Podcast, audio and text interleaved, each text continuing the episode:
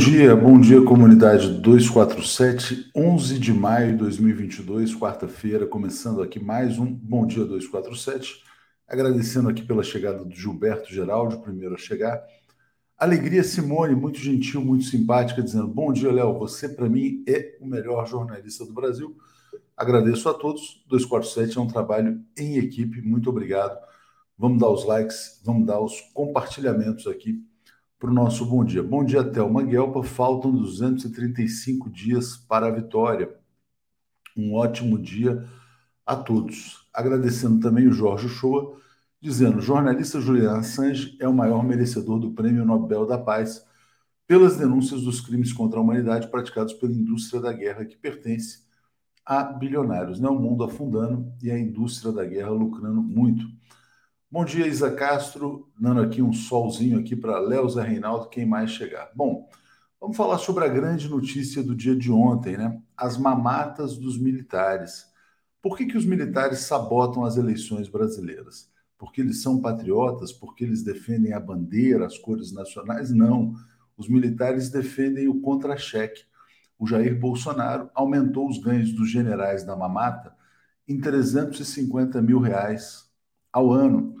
Isso vale para o general Heleno, isso vale para o general Ramos, isso vale para o Braga Neto, isso vale para o próprio Bolsonaro. Por quê? Porque eles ultrapassaram o teto salarial do funcionalismo, que era o salário dos ministros do Supremo Tribunal Federal. Então, o golpe de 2016, que na verdade começou em 2013, na guerra híbrida, com as manifestações de junho, com aqueles black blocs que provavelmente tinham infiltração militar, levou a isso levou ao maior esquema de corrupção da história. Na verdade, você tem ali os militares recebendo as gorjetas no contra-cheque, né? porque isso até é pequeno diante do tamanho da corrupção, e você tem a grande corrupção do Centrão também. Está sendo revelado o mapa do orçamento secreto. Arthur Lira, presidente da Câmara dos Deputados. Arthur, Arthur Lira, é, na verdade, direcionou 350 milhões de reais do orçamento secreto. Vou repetir, hein? 350 milhões. Os generais estão ganhando mais ou menos 350 mil a mais. Se a gente pressupõe que é só isso, que é só o olerite que não tem negociata na compra de vacina, nos contratos do governo federal, é uma gorjeta perto dos 350 milhões que o Arthur Lira direcionou do chamado orçamento secreto, dinheiro federal de todos os brasileiros, sem nenhum tipo de controle mais rígido, né? ou fiscalização de Tribunal de Contas, etc. E tal. Bom, nesse orçamento secreto você também tem outras figuras. A mãe do Ciro Nogueira. A mãe do Ciro Nogueira está entre as principais é, carimbadoras de verbas do orçamento secreto. É por isso que esse centrão está todo de pendurado no governo Bolsonaro. Tem nada a ver com patriotismo, tem nada a ver com defesa das cores nacionais, da bandeira, em luta contra o comunismo. Eles estão lutando em favor do próprio bolso, da mamata, da mordomia. É isso que, infelizmente, está acontecendo no Brasil. O Brasil tem que derrubar uma ditadura dos generais mamateiros e uma ditadura do centrão ultra mega corrupto. É isso que está em jogo nas eleições presidenciais de 2022 é o Brasil contra as forças mamadas, como diz aqui o Gilberto Geraldi, ou contra o Bolsolão, como diz Valnei Robério. Vai dar muito trabalho. Queria aproveitar também o dia de hoje para já destacar uma efeméride, antes mesmo da chegada do Zé Reinaldo Carvalho. Hoje é aniversário do grande ministro Ricardo Lewandowski, ministro do Supremo Tribunal Federal, uma das figuras que honram a República Brasileira. Parabéns ao ministro Lewandowski, receba aqui todo o carinho da comunidade. 247, com isso eu chamo agora o nosso querido Zé Reinaldo Carvalho. O comentário de Zé Reinaldo. Bom dia, Zé Reinaldo, tudo bem? Bom dia, Léo. Bom dia, comunidade da TV 247. Tudo bem com você? Furei você hoje no dia das efemérides. Muito bem. É, você sabe que eu tinha anotado também o aniversário do ministro, que é um grande democrata que atua no Supremo. É, mas tem um, outra, um outro aniversário que eu queria ressaltar, uma grande figura da música popular brasileira, Carlos Lira. Está fazendo 89 anos, é um dos grandes é, fundadores, digamos assim, da Bossa Nova. É, ele tem obras maravilhosas da, da, da, canção dessa época, da Bossa Nova e posteriormente, mas eu quero destacar um outro lado do Carlos Lira, além da Bossa Nova. Ele é o, o autor do Hino da Uni, que diz: A Uni, a Uni, a Uni somos nós, a Uni é a nossa voz. Então, ele, ele deu essa contribuição também para a luta política e social dos estudantes da juventude brasileira. Muito bom. Você falou do Carlos Lira, eu lembrei da música Minha Namorada, né? Que é um clássico da Bossa isso. Nova. Isso, Exatamente. Isso. Bom dia, aqui é o Dimas Prado, dizendo: se possível, agora mesmo, torne-se membro da TV 247. De fato, obrigado ao Dimas, está sempre lembrando aqui. É só clicar no botão aí, seja membro do lado do inscreva-se. Muito importante.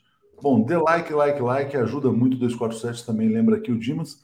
Hoje o ex-presidente Lula, que, que, na verdade vai disputar uma eleição decisiva né, contra os generais mamateiros, vai participar de eventos em Juiz de Fora. Muita tensão no ar, viu? Muitas ameaças da extrema-direita. A gente tem recebido relatos, tem caminhoneiros da extrema-direita. O ex-presidente Lula está indo às ruas, mas todo cuidado é pouco, porque o que está em jogo, na verdade, é a ditadura dos generais da mamata. Então, a situação é grave. Zé Reinaldo, como é que você vê essa situação? Os militares ali aumentando o contra-cheque em 350 mil reais, o Arthur Lira direcionando 350 milhões do orçamento secreto, a mãe do Ciro Nogueira, o Rodrigo Pacheco, presidente do Congresso Nacional, está no orçamento secreto. Então, passo para você fazer uma leitura sobre a, a, gravidade do quadro brasileiro, né, em que uma casta de golpistas se apoderou do orçamento. Exatamente. Há dois aspectos aí a destacar nesse fenômeno lamentável. O primeiro deles a gente tem falado nos últimos dias bastante, que é o fenômeno do militarismo. Então, os militares é, da atual geração, de, desse atual grupo que está no poder, estão levando adiante de maneira assim superlativa e levando ao extremo é, esse fenômeno da política brasileira, da vida brasileira, que é o militarismo, o que significa não a defesa nacional, mas a interferência dos militares na vida política. Isso ficou patente e eles agora resolveram, então, é, receber essas mamatas e, a troco disso, eles dão a sustentação política e militar a este governo de extrema-direita, entreguista e vem de pátria. Isso é um lado do problema. O outro lado é que a direita brasileira normalmente, quando ela quer derrubar um governo, ela começa a falar em mar de lama e corrupção. Mas é exatamente essas forças são, são exatamente essas forças de direita aqui mencionadas, incluindo o, esses militares que estão mergulhados nesse mar de lama e corrupção, locupletando-se com o dinheiro público e, enfim, é, criando uma situação insustentável para o nosso país. Então, só mesmo a eleição de um governo progressista em outubro para sanar esta situação. Nenhum país suporta tanta roubalheira, né? Neide Albuquerque está dizendo: nunca vi tantos militares roubando como nunca, né? É, e o Cadu Lacerda, sem contar a distribuição de lucros maquiados na Petrobras, estão saqueando patrimônio público e entregando aos acionistas gringos. É interessante isso que o Cadu fala, Zé, porque o Arthur Lira está participando de um evento, ou participou, em Nova York, promovido pelo Banco BTG Pactual. E lá ele falou que não, as urnas brasileiras são seguras, mas na verdade, na verdade, você tem a roubalheira do orçamento secreto, você tem a roubalheira dos generais mamateiros, mas a grande roubalheira mesmo é do mercado financeiro assaltando o patrimônio brasileiro. E o grande, a grande disputa, na verdade, hoje diz respeito à área econômica do, do governo Lula. Né? É, ontem saiu notícias de que o mercado, entre aspas, quer que o Lula coloque o ministro da Fazenda compromissado, comprometido com a venda da Eletrobras. Eles querem continuar saqueando o Brasil. E por falar em saque, eu vou, antes de passar para as notícias internacionais, só botar isso aqui, é um levantamento interessante, foi publicado pelo Juliano Medeiros, é proje... são as projeções de crescimento do PIB na América Latina do Fundo Monetário Internacional. Né? Então você vê o seguinte: Panamá, 6,3%, Venezuela, segundo maior crescimento da América Latina, 5%, Colômbia, 4,8%, Guatemala, 4,2%, Honduras tal. O Brasil é o último, 0,4. O Brasil é o país que menos cresce na América Latina por uma razão simples. Por quê? Porque está sendo assaltado. Está sendo assaltado pelos golpistas de 2016. Um país que coloca, na verdade, essa política de combustíveis para assaltar a própria população, favorecer acionistas da Petrobras, com a garantia de um Congresso corrupto e dos generais mamateiros, não tem como crescer, é impossível, né? Então, não tem desenvolvimento possível com tanta sacanagem com o povo brasileiro. Bom dia, aqui é o Olavo Lins mandando um bom dia para a comunidade 247. Você vê que mesmo a Colômbia, né, uh, Zé, também ameaçada sempre pela extrema-direita, tem um crescimento. Mas a questão democrática na Colômbia realmente não se resolve. Né? Vou botar essa notícia aqui. Suspensão de prefeito de Medellín é considerada primeiro passo para golpe de Estado na Colômbia. Né? Como é que um prefeito é suspenso? Né? Então, passo para você falar a respeito disso. Pois é, e a procuradora-geral da República lá, colombiana, diz o seguinte: não, isso é uma prerrogativa nossa, é, isso está dentro da lei, não deu uma, uma justificativa mais plausível. E o motivo pelo qual esse prefeito está sendo suspenso é, é porque ele fez uma, um Twitter, uma, uma brincadeira, ele fez uma filmagem, ele mudando o câmbio do carro e dizendo assim: é de primeira. É, é, é, primeiro a mudança e assim e apontou assim para a esquerda, como quem diz que está aderindo à campanha do, do Gustavo Petro, é, que está em primeiro lugar, está para ganhar as eleições, e por conta disso ele foi considerado que ele não podia é, na condição de prefeito, fazer uma, uma propaganda, é, uma propaganda bem subliminar. Está aí na notícia, a gente reproduziu o vídeo, está no, no Twitter, como uma declaração também da procuradora, como a declaração dele, e ele comparando com o seguinte: fizeram isso uma vez com o Petro, quando o Petro foi prefeito de Bogotá, suspenderam o, o mandato dele. E ele próprio diz, o, o prefeito, ele diz: isso é o primeiro passo, está começando o golpe de Estado na Colômbia. Nós temos dado notícias diariamente aqui muito preocupantes sobre a Colômbia, porque parece que eles estão querendo enveredar por este caminho golpista para impedir a eleição de um presidente da República democrata, progressista e comprometido com as mudanças sociais.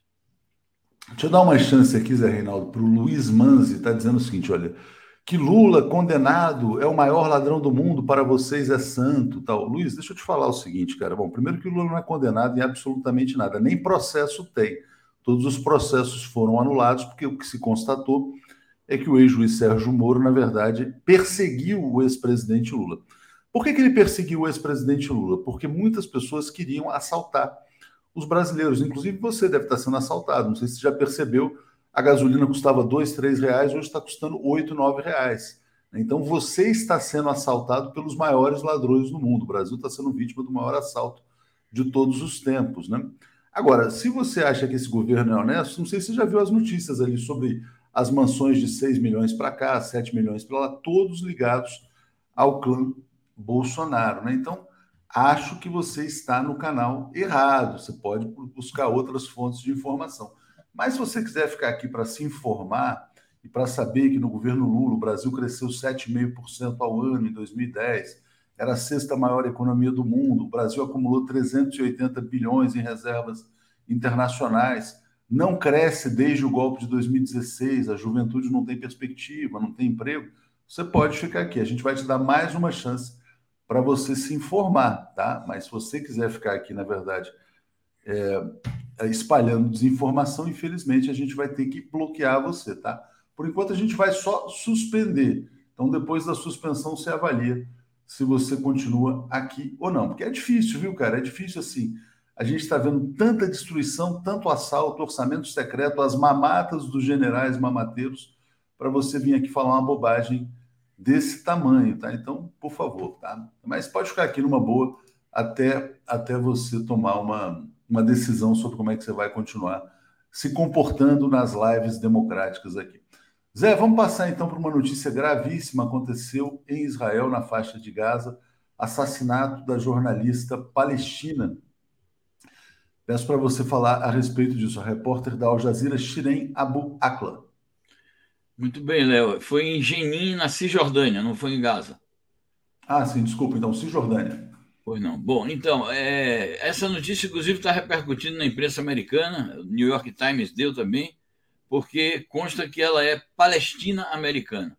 Então, o New York Times se preocupou e divulgou, porque há muitos assassinatos que ocorrem na Palestina, sobre os quais a imprensa estadunidense silencia. Lamentável o, o assassinato dessa moça, uma jornalista, que estava em atividade profissional junto com uma série de outros colegas da mídia internacional. Um dos colegas dela que eh, aparece como testemunha da, do, do incidente e diz que foi premeditado, que foi um assassinato premeditado. O New York Times diz que as circunstâncias eh, da morte dela não estão totalmente claras.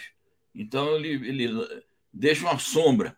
De qualquer maneira, é, a, a, polícia israelense abriu fogo contra os jornalistas e atingiu a jornalista e ela foi assassinada. É um, um episódio tristíssimo, porque é mais um atestado, primeiramente, claro, por, por ser mais uma vítima né, do terrorismo de Estado que é, graça nos territórios ali ocupados por Israel, é, e é um testemunho a mais também desse é, recorrente recurso do Estado israelense de abrir fogo contra jornalistas, contra militantes, contra ativistas, de encher as prisões de, de prisioneiros políticos. Enfim, é tudo que é típico de um regime de ocupação condenado já pela comunidade internacional. Então a gente quer expressar aqui os nossos sentimentos, inclusive como colegas que somos, é uma jornalista internacional, então, e ao mesmo tempo que a gente expressa esses sentimentos, a gente faz a denúncia contundente de um ato de banditismo como este. Brutalmente assassinada com colete de imprensa armada com papel, caneta e máquina fotográfica, né? Era isso que aconteceu. Bom, Paulo César Oliveira, milicos milicianos chupins prosseguem na conspiração contra a democracia para manterem a mamata e a corrupção dos fardados. É, Gilberto Geraldes, tenta imaginar quantos militares desonestos roubaram na ditadura, quando não existia mídia independente e era proibido investigar, né? Exatamente, grande dúvida. E o André Gataz, Zé, uh, é verdade que o Brasil produz e exporta bombas de fragmentação? Eu não tenho essa informação, não sei se você sabe disso. Não tenho a informação. Eu sei que o Brasil já teve uma indústria militar bastante desenvolvida, hoje está meio sucateada. Já tivemos uma estatal que vendia nos anos 80, 70, 80, vendia armas, inclusive pesadas, lá para países do Oriente Médio. Atualmente, eu confesso que não estou informado sobre esta capacidade é, industrial militar do Brasil. É, o Brasil tinha, né, Zé Reinaldo? Na verdade, a Vibras, que era uma grande indústria militar também, importante, mas foi absolutamente sucateada depois. Deixa eu agradecer aqui ao pessoal que está chegando como membro, como assinante. Deixa eu só abrir o nome aqui.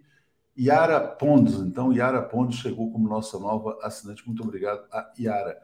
Zé, vamos passar para as notícias sobre a guerra. É, a notícia mais importante é a nova ajuda militar dos Estados Unidos à Ucrânia. 40 bilhões de dólares, né? Bom, se os Estados Unidos estão dando 40 bilhões de dólares para a Ucrânia promover uma guerra contra a Rússia, os Estados Unidos estão em guerra contra a Rússia, meio óbvio. Mas passo para você falar a respeito disso, Zé.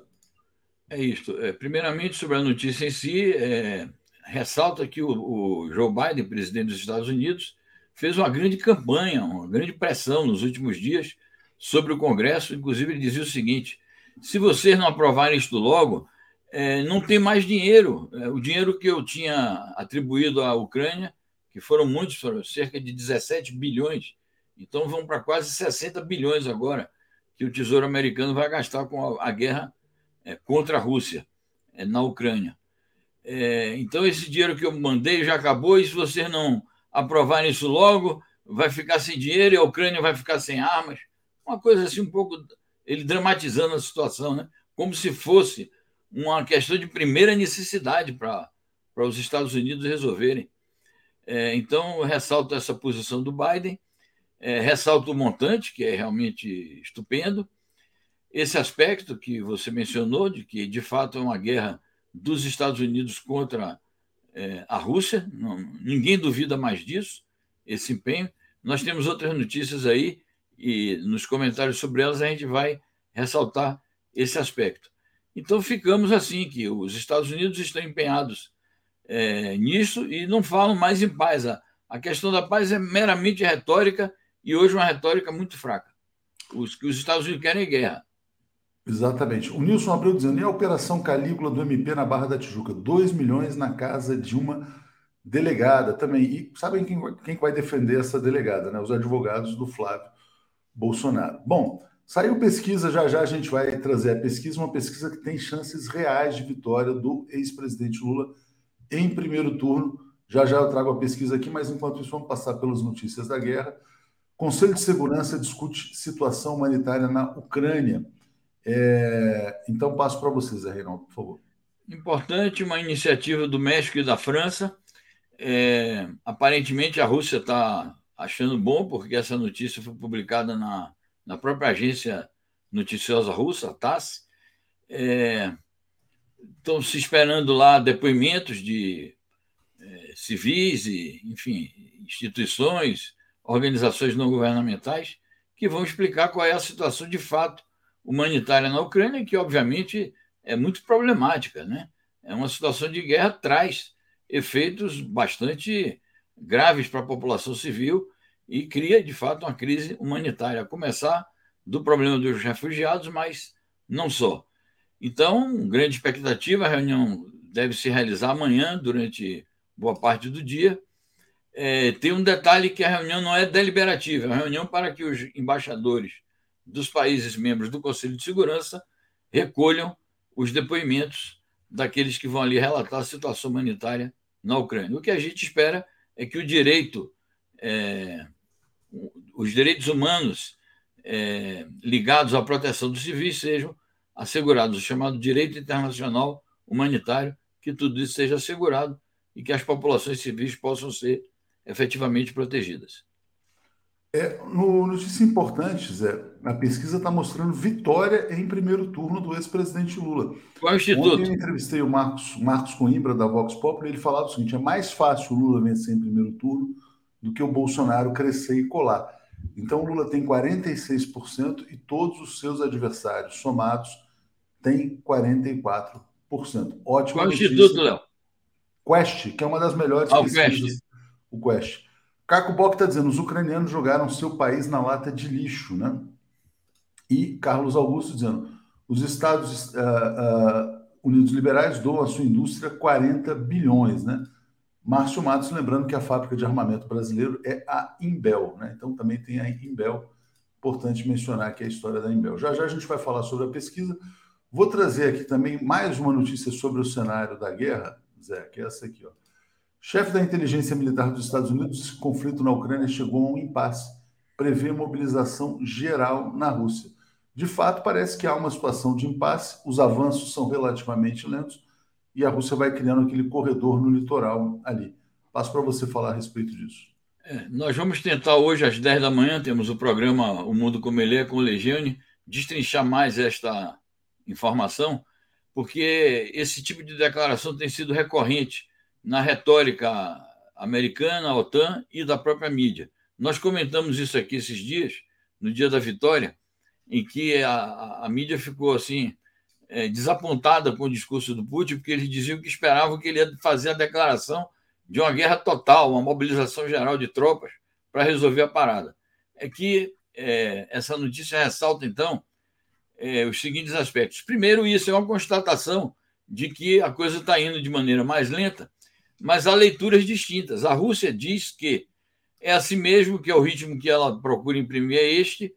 Naturalmente que há dificuldades, ela tem sofrido perdas também, mas procura ressaltar muito o aspecto de que, é, não sendo assim, acarretaria muitas perdas é, humanas entre a população civil e a Rússia diz que está comprometida a reduzir ao mínimo possível esse é, quantitativo de perdas é, humanas e principalmente da população civil. Então, essa é a justificativa que a Rússia apresenta. Os ocidentais dizem o seguinte, que desconfiam deste ritmo, acham que a Rússia poderia estar armando, e eles voltam então à retórica do, é, da, da, declaração de guerra e da mobilização geral. Aí a, a, a chancelaria russa retruca, dizendo o seguinte: isso aí que vocês estão dizendo é uma espécie de torcida para que a gente faça isso, porque vocês não querem a paz, vocês querem uma escalada.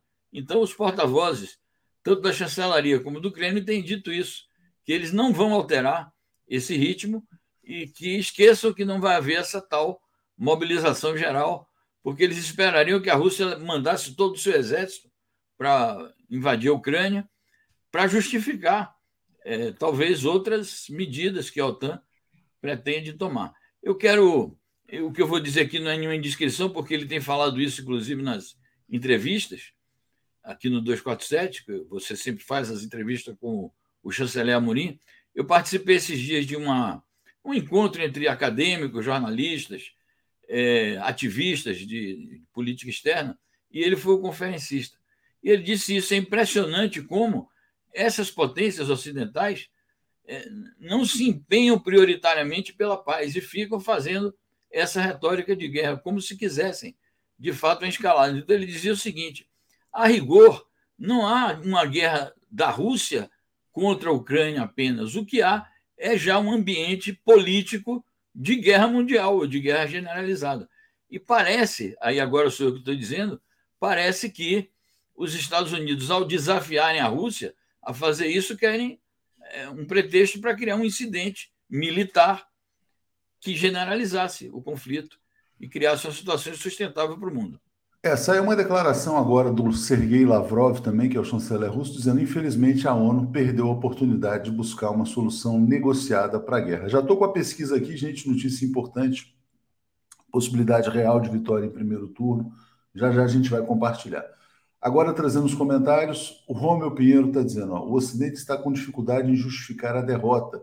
E o Fernando Castro, Zé, poderia existir uma possibilidade dos acontecimentos das guerras da Síria e da Ucrânia se juntarem, porque em ambas há a presença da Rússia e a atuação também da União Europeia? Você acha que esses fatos estão interconectados? O ataque à Rússia também tem a ver com a intervenção da Rússia na Síria, de certa maneira? Não é o ataque à Rússia, na verdade todo esse ambiente de Terceira Guerra Mundial, porque, evidentemente, também tem que se dizer que a Rússia invadiu a Ucrânia, mas só para contextualizar esse contexto de guerra mundial. É, eu acho que o, aquela posição que a Rússia tomou de entrar na, na Síria foi uma espécie assim de virada de página.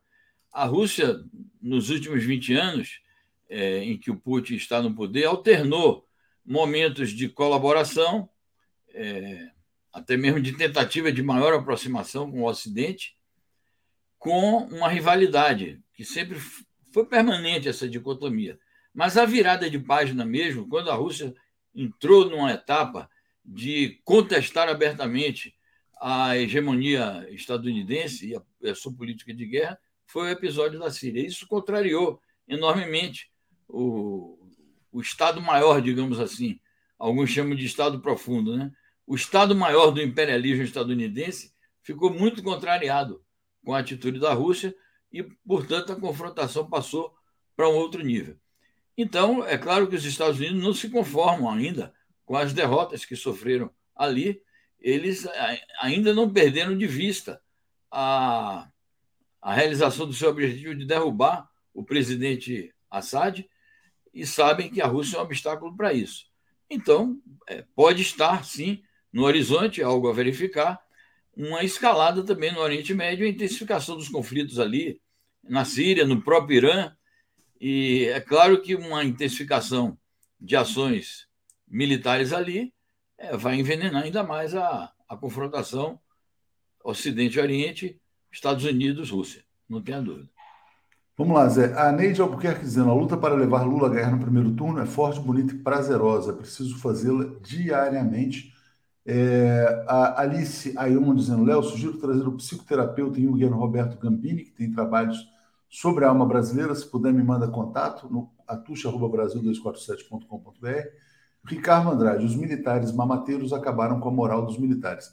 E eu deixei essa última notícia aqui no ar antes de chamar o Paulo e Alex. Pentágono diz que o governo Biden entrou, entregou armas letais à Ucrânia bem antes da operação russa, ou seja, antes do dinheiro foram entregues as armas letais também é uma espécie de confissão de crime, porque ele diz o seguinte: isso aconteceu bem antes do, do Putin tomar a decisão de, de invadir a Ucrânia, como eles dizem, e está, portanto, dando razão ao Putin, que disse o seguinte: nós desencadeamos a operação militar na Ucrânia porque percebemos que havia uma ameaça real à nossa segurança e, portanto, agimos é, preventivamente, mas de maneira defensiva, para impedir o pior.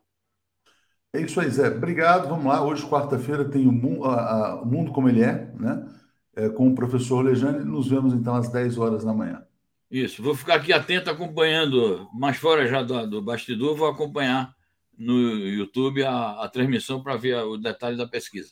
Um Vai abraço. agora, já vamos trazer então. Agora, um agora mesmo. Um abraço. Alex Sonic e Paulo Moreira Leite. Bom dia, Paulo. Bom dia, Alex. Tudo bem? Tudo bem, bom dia. Bom dia. Tudo, tudo em paz, Alex? Opa, tudo em paz. Bom dia. Vocês Paulo, trouxeram sorte. Chegaram aqui trazendo um novo assinante, que é o Joaquim Gomes da Silva. E vocês trouxeram também aqui uma nova pesquisa. Vamos aqui, todo mundo, obrigado ao Joaquim. A gente vai conhecer a pesquisa agora, né? O Alex já viu um pouco dos resultados, mas vamos fazer simultaneamente aqui e a gente vai avaliando junto com o público, né?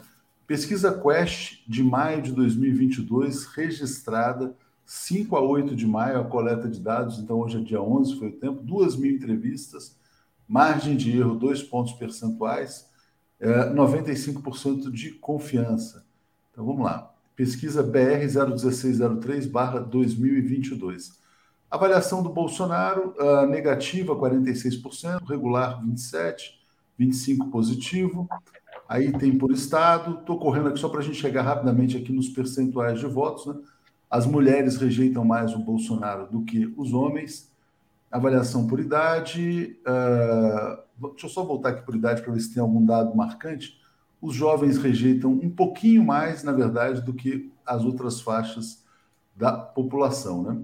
É, também, na verdade, ensino médio, fundamental, superior é mais ou menos parecida a rejeição a ele. O Brasil inteiro odeia esse personagem. Uh, por renda familiar, dois, até dois salários mínimos, a rejeição é maior. Entre os ricos é um pouco menor, né?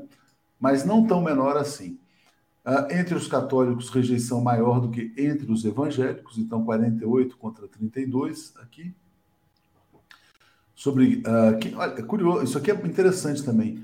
Mesmo quem recebe o Auxílio Brasil rejeita o Bolsonaro, 48%, né?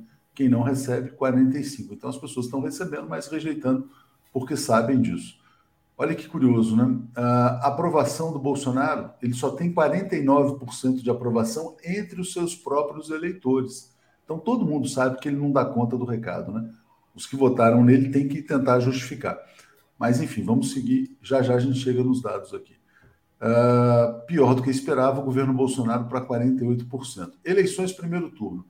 Então vamos lá. Uh, o Bolsonaro cai de 31 para 29 e o Lula se mantém. Ah, ah, não, na verdade você prefere que vença, né?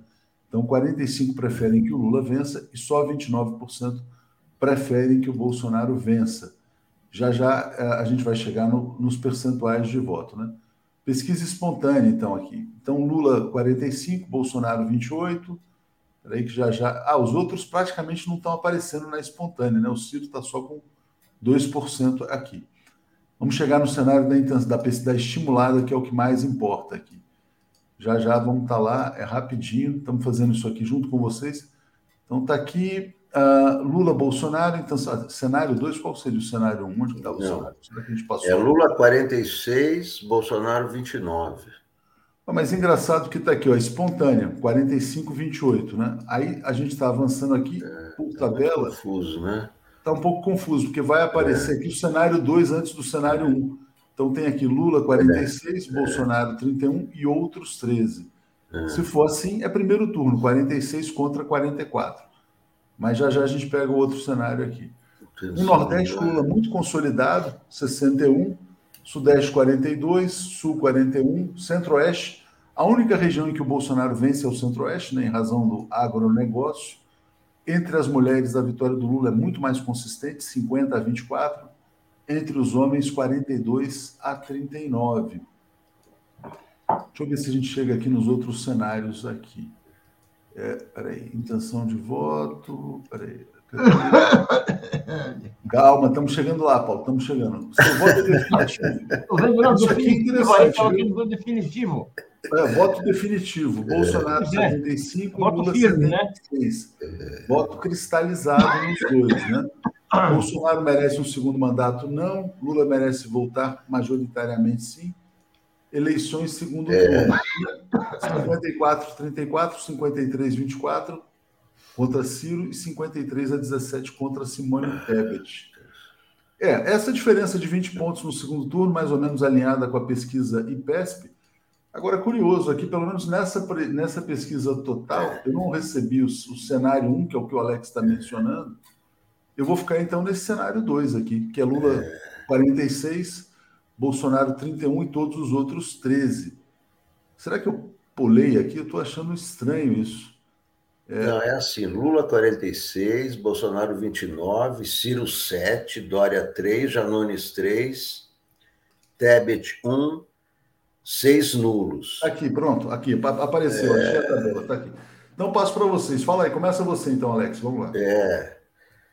46, 29, faltando é, com, com é, 6, 6%, 6% nulos, é, tem que dividir 94 por 2, 47 vitória no primeiro turno, né? Tá ali, 46, 47, são dois para lá, dois para cá.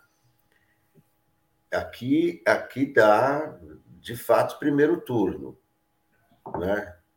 nessa pesquisa, são, é, é uma pesquisa abrangente, nos 26, 26 estados, mais Distrito Federal, 2 mil entrevistados em casa. Presencial, né? Eu também não passei é, presencial. entrevista é, é, presencial. Lula com 46, né?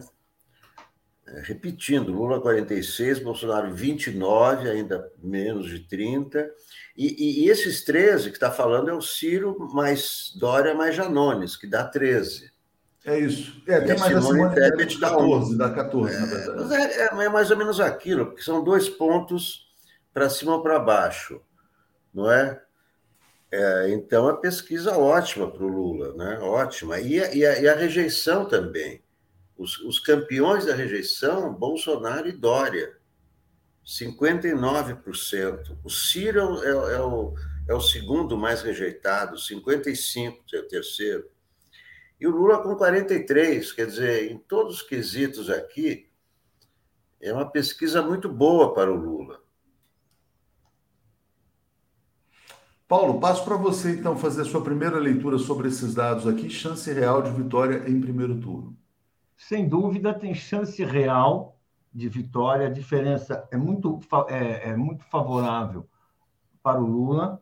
Agora, eu, eu quero levantar algumas questões. Eu acho que essa chance de vitória no primeiro turno, a gente vem falando há muito tempo, ela existe, né?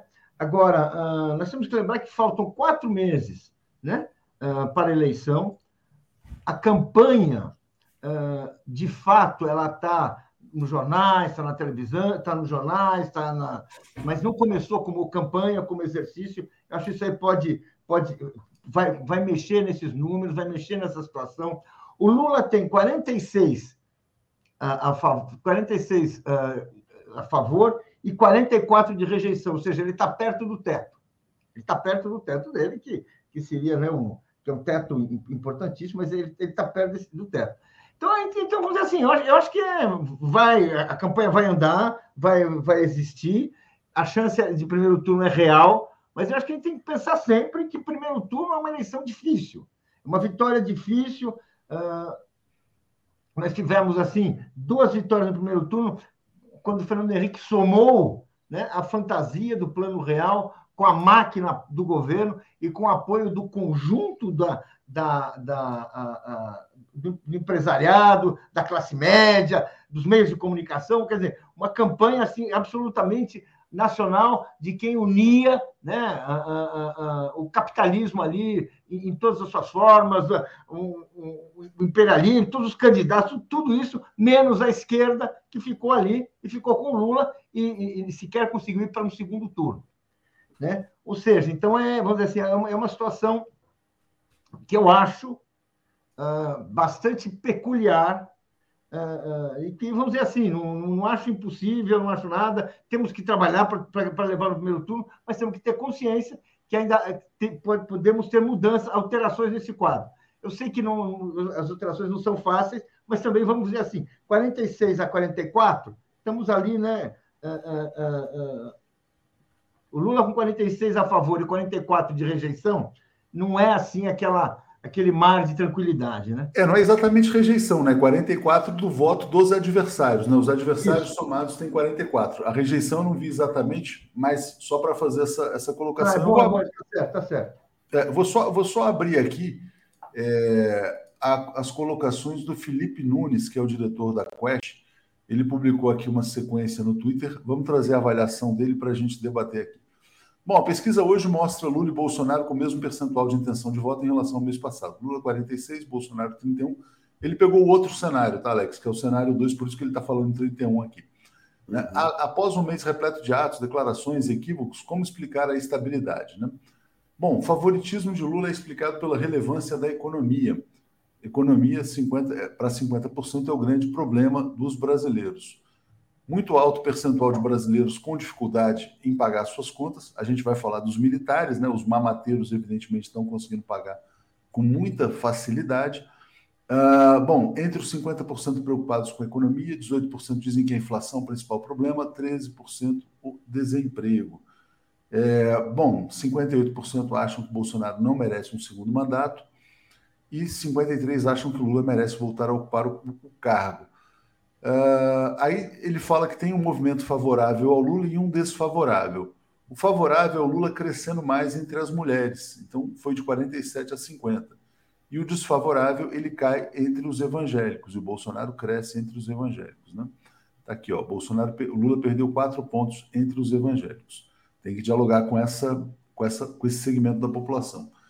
É, Está aqui. Após tantas polêmicas, Lula tem que comemorar o efeito nulo no momento de se preocupar com o efeito negativo que poderá vir.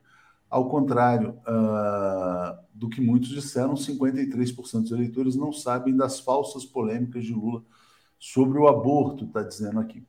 Muita gente não saberia, né? Quando informados, uh, olha só, 50% disseram que uma posição favorável ao aborto afeta negativamente a, a chance de voto é, 62% dos evangélicos dizem que podem mudar o voto em função do aborto. Por isso que a direita explora tanto nessa questão. É, e está aqui, enfim, eu acho que é isso, né? Então, eu acho que é de um lado, vou, vou voltar para você, Alex. De um lado é economia no campo do Lula, de outro lado essa questão dos costumes, tal, etc., explorada pela direita ou pela extrema direita. Diga lá, Alex. Não, essa é a grande preocupação dessa eleição é a inflação é o preço da comida, é o, é o preço do gás, e essa, essa é questão. Isso é, é, é, o que mostra todas as pesquisas, todas as conversas, né? Não precisa ser nem a pesquisa, você vai em qualquer lugar, a conversa é essa. Você vai no supermercado, todo mundo assustado com, olha, ontem estava esse preço, hoje está esse. Você vai no posto de gasolina, hoje está esse. Aí sobe aos pouquinhos, ah, tem mais alguns centavos, é mais alguns centavos, mais alguns centavos. Né? O gás é a mesma coisa. Então, essa é a questão principal dessa, é, dessa, dessa eleição, não é mais corrupção, não é nem a pauta de costumes, viu? Isso é, é o cavalo de batalha do, do Bolsonaro, mas ninguém está preocupado com, com questões, quer dizer, claro que são questões relevantes do dia a dia, etc, etc. Não estou dizendo assim, como né, questões gerais, né, que é o bolso, é preocupação com o emprego, é preocupação com quanto vai custar o feijão amanhã. É, isso é, é, o, é o, né, e essa é a resposta que Lula está dando, né, e, né, o Lula está dando essa, essa resposta porque ele já tem né, já tem o, né, no, no seu histórico as respostas que ele deu né? e essas respostas existem. Então, eu acho que é, é, essa dianteira do Lula né, é, também reflete isso, né? Quer dizer, o Bolsonaro não está entregando, então não adianta ficar o Bolsonaro com, com história de, de urna, indulto, né? Aliás, o, o, o indulto reprovado por o, é, o, o, governo dele é reprovado por 45% e, e 46% nessa pesquisa e 45% contra o indulto. 30% a favor e 45% contra o indulto.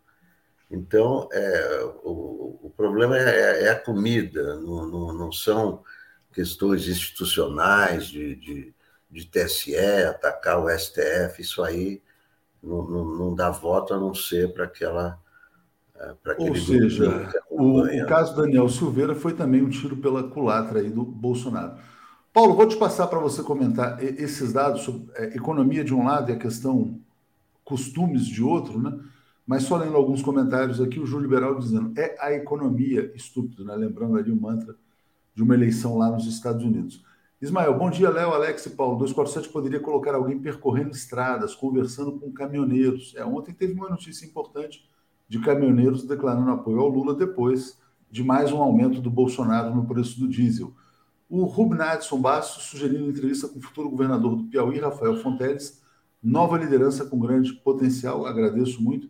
Corda Bamba dizendo, povo de Brasília, hoje às 20 horas, lançamento da pré-candidatura do Fabiano Trompetista a deputados distrital, auditório do Sindicep, setor bancário sul, compareçam. Então, uh, quadra 1, bloco K17, obrigado aqui ao Corda Bamba.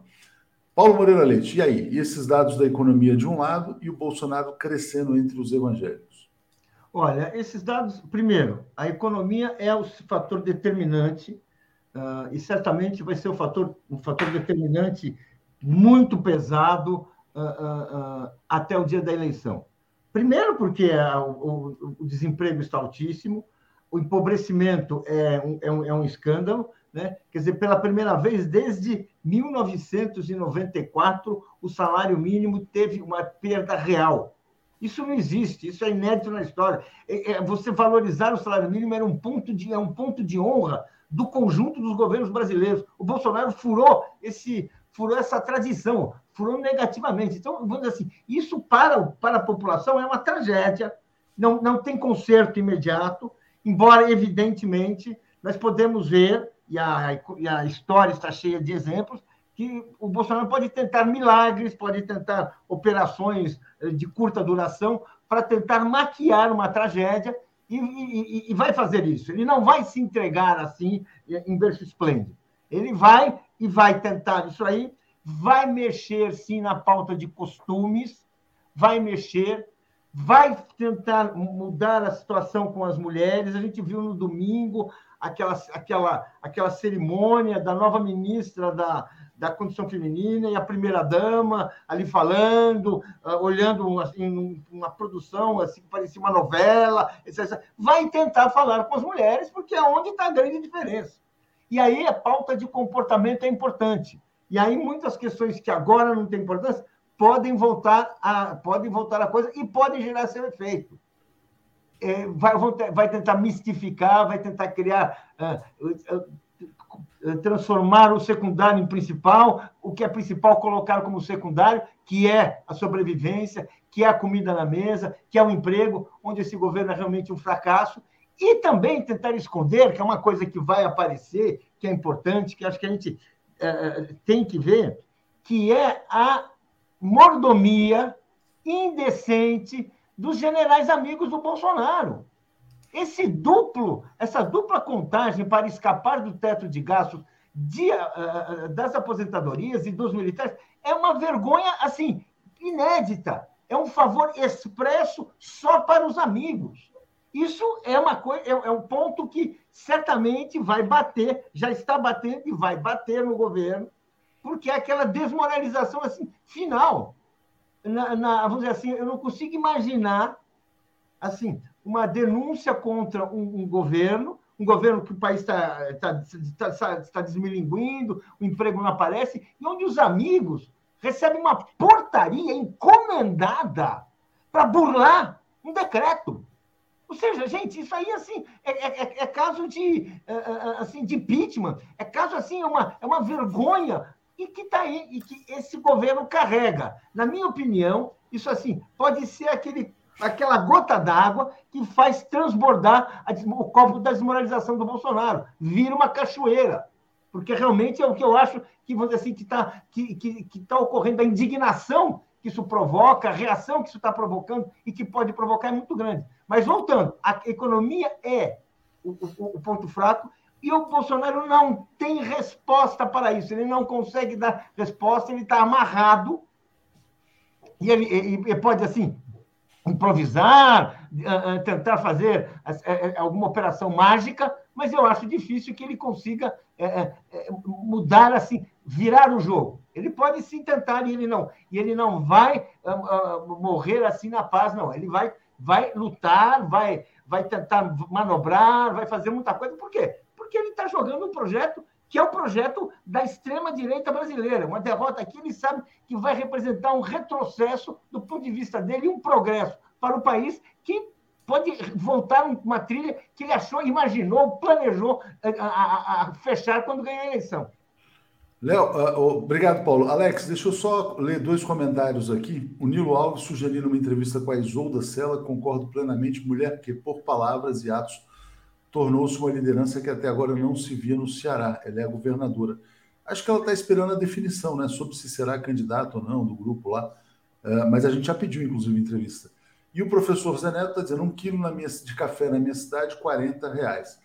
Alex, o Paulo introduziu esse tema que a gente já ia trazer também, que é a questão das mamatas dos militares. Né? Renda de generais no governo cresce mais de 300 mil ao ano, isso vale para o Ramos, para o Heleno, para o Braga Neto, para o próprio Bolsonaro, ou seja, eles estão defendendo não é a pátria, a bandeira, não é nada, é o bolso. Então passo para você falar sobre essas mordomias dos é. militares. Diga, Alex. Quando, quando você e o Paulo falaram em mordomias, é, é, lembrei imediatamente da série do nosso amigo Ricardo Couto sobre as mordomias do tempo da ditadura. É exatamente isso. Era a mesma coisa. É, isso é obsceno, é vergonhoso, porque a fonte é a mesma, não é? A, a fonte dos pagamentos do Exército e a fonte dos pagamentos do, dos, do, dos ministros é a mesma, é, é, é, é, são as nossas contribuições. É, sai do mesmo cofre. Por isso que, que tinha essa, é, essa, esse, esse decreto que, li, que, que limita, que já é um salário altíssimo para o Brasil, né? É, 39 mil reais, que é o salário dos ministros do STF. A portaria, a portaria do Bolsonaro furou esse teto, criando uma espécie de teto duplo. Teto para salário e teto para aposentadoria, e não a soma deles. Então, ele dobrou os rendimentos dos, dos generais do governo dele, não é? é que deve causar inveja aos generais né, da ativa, que não tem essa, esse privilégio, né? Você vê, o, o alto comando do Exército não tem esses salários, né? Mas os generais da reserva que você, isso deve provocar um, um ruído lá dentro, né? Isso é, é, é inaceitável, isso tem que ser abolido de alguma forma, né? É uma, é uma denúncia que choca um país que empobrece, o povo empobrece, o povo morre na rua e, e, e, e os generais ganhando super salários, super salários de, de marajás. Não, isso é, é, é impossível, é um, é um tapa na cara e o Congresso tem que tomar providências. Isso, isso é questão do Congresso, questão do STF, porque é uma, é uma afronta né, no, no, num tempo como esse, de, de, de inflação galopante, de, de, de, recursos pequenos, né, quando, quando é, o governo diz que não tem dinheiro para cultura, acontece é, é, esses pagamentos é, é, é, astronômicos, não, isso, isso é inaceitável. Exatamente. Vou atualizar os comentários aqui, vou entrar num novo ângulo da pesquisa interessante que eles fizeram uma pesquisa sem Ciro Gomes para mostrar para onde vão os votos dele. Né? Marcelo Graça Fosser, se fosse só economia, Bolsonaro não tinha 30%. Lógico, o Bolsonaro se mantém naqueles que estão mamando, se mantém também na turma da, da, da estupidez, da ignorância, do ódio, do ressentimento e também dessas guerras culturais que ele promove. Né?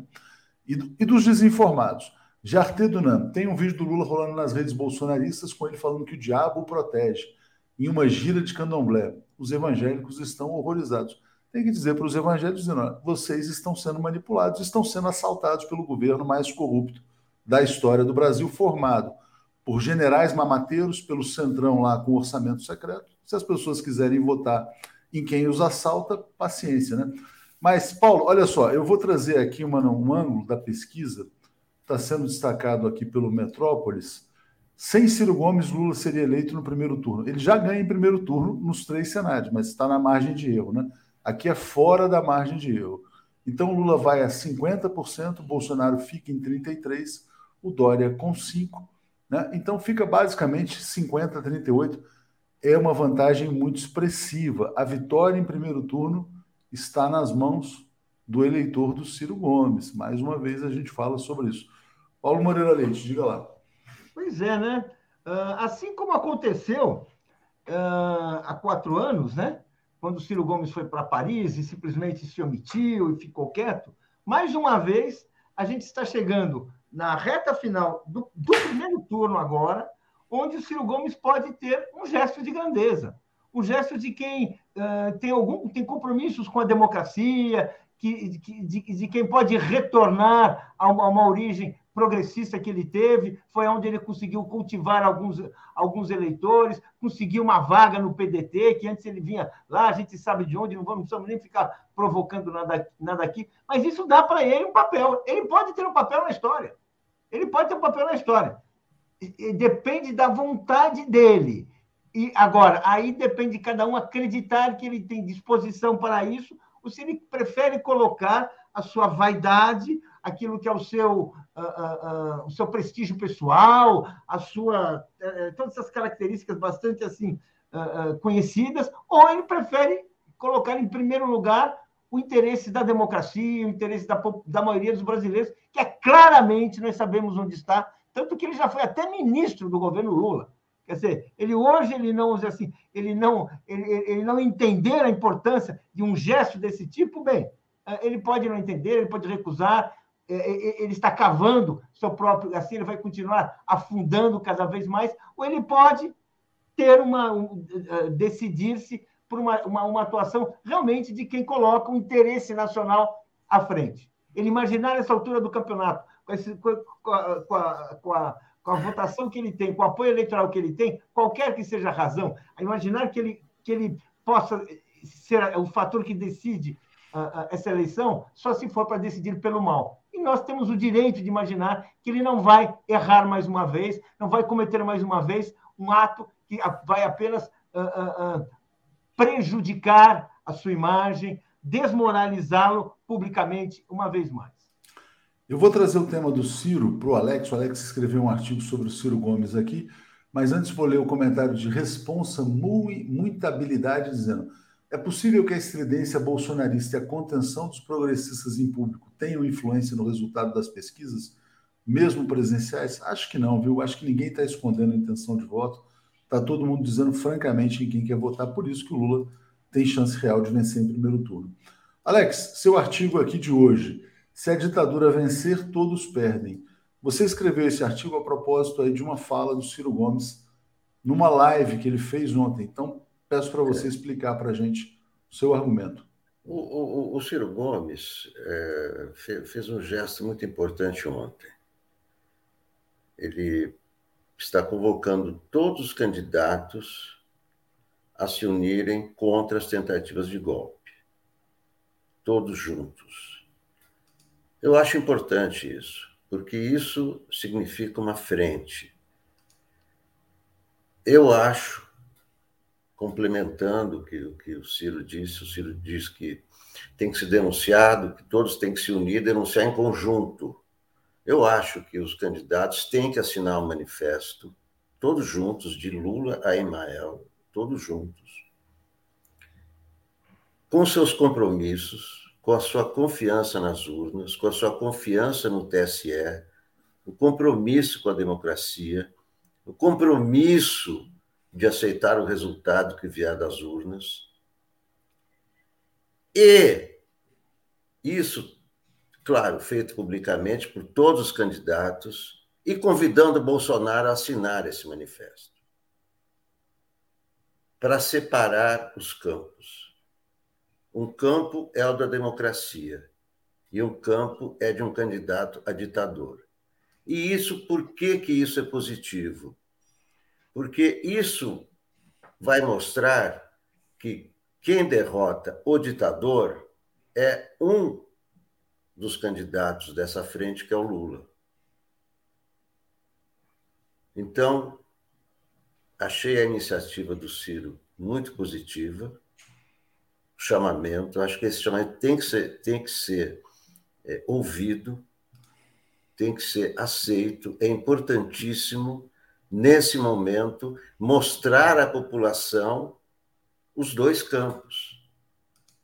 Queremos democracia ou queremos ditadura? Queremos democracia é aqui. Quem quer ditadura está aqui. Quem ganha da ditadura é o Lula. E, e, e essa, e essa pesquisa vem a calhar. E é, e é uma coisa né, é, esperada e óbvia. E tende a acontecer. Tende a acontecer isso. Não precisa nem o Ciro apoiar o Lula, o que seria melhor ainda, malgrado tudo que ele falou, mas em política é assim, você fala, fala, fala, depois, olha, é, a, a outra solução é muito pior. Você vê que mesmo sem o, sem o Ciro dizer nada, os eleitores do Ciro optam, optam, optam pelo Lula. Esse, esse é, o, é o caminho que está se desenhando. Mas achei muito importante, eu acho que os candidatos deveriam é, deveriam fazer esse tipo de manifesto. Acho que é uma, é uma ação política importante. Eu vou passar para o Paulo falar sobre isso. Uh, vou ler alguns comentários aqui rapidamente e já já a gente chama aqui a Daphne e o Eduardo Guimarães, que já estão na sala de espera também. Uh, agradecendo aqui ao Marcelo Lopes, dizendo: sugestão, Léo, os canais progressistas poderiam publicar apenas as pesquisas presenciais. Quem atende telefone hoje em dia? Eu concordo que a gente deve uh, qualificar como pesquisa só o que é pesquisa presencial. As próximas a gente pode publicar, mas colocando levantamento feito por telefone, né? não, não sei nem se deve ser chamado de pesquisa. João Silva, alguém da, da comunidade saberia dizer se tem ou terá alguma manifestação em Curitiba em apoio ao Renato Freitas? Sim, inclusive o Douglas Belchior anunciou ontem no Giro das Onze que haveria uma manifestação em apoio ao Renato Freitas. Inês Barbosa, não espero grandeza do Ciro. O, o interesse é a verba de campanha, sempre sobra ir a Paris e dir-se o Ciro se apequena com sua arrogância. É, Luiz Dias, olha que interessante, o discurso do Chuchu já virou dois votos do Ciro na minha família. Não foi outra coisa. Eu acho também que o discurso do Alckmin pode estar virando voto quando ele faz essa, esse chamado à razão. Paulo, a minha impressão é que o Ciro está buscando, inclusive, uma. Não sei se é uma saída honrosa, mas quando ele busca esse protagonismo na questão democrática, é, eu senti aí realmente um gesto, sabe? Um gesto para dialogar com todos os, os, candidatos da democracia, dizendo: ó, vem cá, tem o caminho da democracia e o caminho de fato do golpismo da ditadura. É, não sei se ele retira a candidatura ou não, mas achei importante. Então, passo para você falar a respeito disso. Olha, uh, nós estamos falando de uma eleição onde os candidatos estão aí, onde as pesquisas estão aí, onde cada um tem seu currículo. Então, assim, é, eu, eu, eu, eu, tô, tô, essa iniciativa, ela, enfim, é, o Ciro tenta ganhar um protagonismo que não sei se é, é sabe, é uma, enfim, para mim está tá meio estranho. Como disse, um, eu concordo aí, alguém falou assim, o Paulo Moreira Leite está com raciocínio confuso. Agora eu tenho certeza que meu raciocínio está, não está claro. Eu não sei, eu não consigo ver. Assim, nós temos uma eleição que tem assim um candidato às vésperas de ganhar no primeiro turno. Se o Ciro apoiar esse candidato, de que ele já foi ministro, é, é, assim as chances desse, dessa, dessa, dessa candidatura uh, prevalecer são ainda maiores. Estamos na boca uh, disso acontecer, muito próximo disso. Você fazer qualquer outra eu não sei, para mim, você cria um distúrbio. Quanto que, na verdade, o importante, neste momento, numa eleição que não é, não é mais uma, uma, uma não é assim uma disputa igual, não, não, estamos na hora de largada da campanha, nós estamos perto da reta final já, estamos chegando na reta final. Tem um candidato assim muito na frente, isso aí me parece uma coisa para embaralhar um pouco o jogo.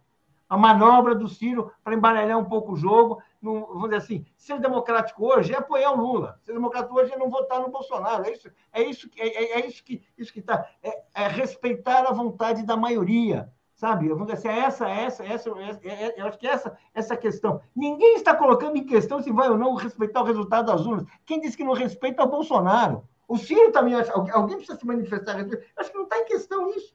Democracia está em questão para o Bolsonaro. Bem, precisa derrotar o Bolsonaro. E já tem um candidato para derrotar o Bolsonaro. Estou vendo, estou sabendo disso agora, mas estou querendo examinar isso dentro de, um, dentro de um contexto de reta final de campanha. Reta é. final, é.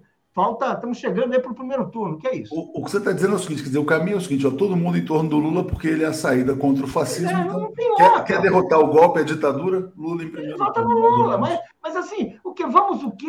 Sabe? Que compromisso para, sabe? Não, não tem, não vejo. Mas é, é, é a mesma coisa, Paulo, é a mesma coisa. Forma-se a frente para derrotar a ditadura quem é o, o, candidato mais forte para derrotar a ditadura é o Lula. Então, essa frente desemboca no Lula. Não, peraí, pois Ciro, é. Entende? Então vamos lá. Então, então vamos claro, falar uma coisa. Evidente, isso é um passo. Já tinha, tá bom. É, é claro, você quer um ponto se atrás. Se unem contra a ditadura, vai se apoiar quem é o mais forte para derrotar então, então, a ditadura, que é o Lula. Isso, há dois anos atrás, em janeiro, alguém podia imaginar que nós vivemos uma situação que tem que formar uma frente e essa frente apoiar alguém. O povo já resolveu quem ele vai apoiar. O povo Paulo, já é uma um frente contra o golpismo. Não, o golpismo está acontecendo agora. Todo dia falamos nisso. Todo dia falamos nas ameaças às eleições. Não, é uma frente contra o golpismo. Pois é, essa e frente... O líder dessa frente contra o golpismo é o Lula. Isso o, Peraí, Alex, Alex, vamos lá. O Bolsonaro não participa dessa frente. Tem vários candidatos, tem, tem outros candidatos que são bolsonaristas enrustidos. É justamente para separar os dois campos. Não, não, o campo do não... bolsonarismo é ditadura e o campo da frente é democracia. Alex, nós estamos num ponto mais avançado, porque o Brasil já tem um candidato que tem que ser que, que precisa ser eleito, que está disputando, que se chama Luiz Inácio Lula da Silva. Já, felizmente, nós não estamos assim num ponto tão atrasado da história que a, a população não escolheu o seu candidato. Não, mas deixa eu só botar uma ponderação. Eu Aí. acho, Paulo, o seguinte, quer dizer, o Alex está colocando assim, esta frente que o Ciro está propondo vai desembocar no apoio ao Lula no primeiro ou no segundo turno. O que você está colocando, pelo que eu estou entendendo, é que esse apoio tem que ser colocado desde já. Né? Então é só uma questão do momento, né? Se o apoio ao Lula vai vir agora ou se o apoio ao Lula vai vir lá na frente, é, quando, por exemplo, todos esses candidatos estiverem comprometidos numa união contra. Não, primeiro, eles, veja, veja só, vamos complicar. Primeiro, a gente faz um manifesto a favor das eleições. Depois, num segundo momento, a gente vê quem é o que representa esse grupo. O que, que é isso? O que, que é isso? O povo já escolheu, o povo já se adiantou. O, o, o, o, candidato que representa a aspiração democrática do brasileiro, a vontade de reconstruir, está aí. A gente tem uma pesquisa, gente. A dúvida é saber se ele ganha no primeiro ou no segundo turno. Chances de ganhar no primeiro turno são, são enormes. O que, que a gente vai. Quem, quem são esses nomes? Como Janones? Quem são? Que, que apito, sabe? Do que, que nós estamos falando? Sabe? Ou seja, é uma, é uma frente com quem? Sabe? As pessoas estão desistindo de ser candidato. As pessoas, assim, estão assim. Uh, enquanto a gente já tem um problema, já, já tem um nome aí colocado, que tem uma proposta, que tem um projeto, que tem uma história, que tem na memória do povo. O que, que a gente quer? Por que, que a gente vai embaralhar essa, esse, esse primeiro turno? Quem que sai ganhando com isso? Quem que sai ganhando? Fica fora do jogo e quer voltar para o jogo? A gente aqui eh, nascemos ontem, não sabemos para que, que serve essa proposta. Eu acho, você me desculpe, eu acho, não precisa fazer essa frente. Os candidatos estão aí, quem quiser apoiar uma frente, renuncia e apoia. Acho absurdo chamar o Lula para fazer uma frente com o Janone. E, os dois vão se sentar para reunir. O que, que é isso? É, é, Já entendi, Paulo. Só, só fechar. Só passando para o Alex fechar, então, porque ele trouxe esse tema aqui, eu acho que é importante. Eu acho que é isso, né, Alex? É a questão do momento, né? Quer dizer, você está dizendo que isso vai desembocar no apoio ao primeiro lá na frente, e o Paulo está dizendo que tem que ser agora. Mas passo para você só para a gente encerrar e chamar. Não, eu, eu acho que é o seguinte, eu acho que com todo esse clima, puxa vida, tá o, o Biden falando em golpe no Brasil, todo dia nós falamos em golpe no Brasil. Aí, de repente, aparece uma sugestão para se formar uma frente contra o golpismo não é? Há uma rejeição a isso, não entendo por que é uma rejeição a isso. Não é nada que vai promover o, o, o Ciro, isso só vai promover o Lula. É evidente que para derrotar a ditadura numa eleição, Quem vai derrotar a ditadura é o candidato que está à frente das pesquisas, que é o Lula, isso é evidente.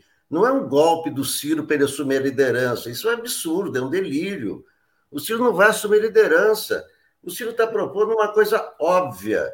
Todo dia se fala no golpismo do Bolsonaro. O que ele diz? Vamos unir todos nós e denunciar esse golpismo. Eu acrescentei, eu acho que os candidatos têm que assinar um manifesto de Lula a Emael, não importa, de Lula a Janone. O Janone está sendo cortejado pela Grace Hoffman por causa dos 3%, não pode ser desprezado dessa maneira.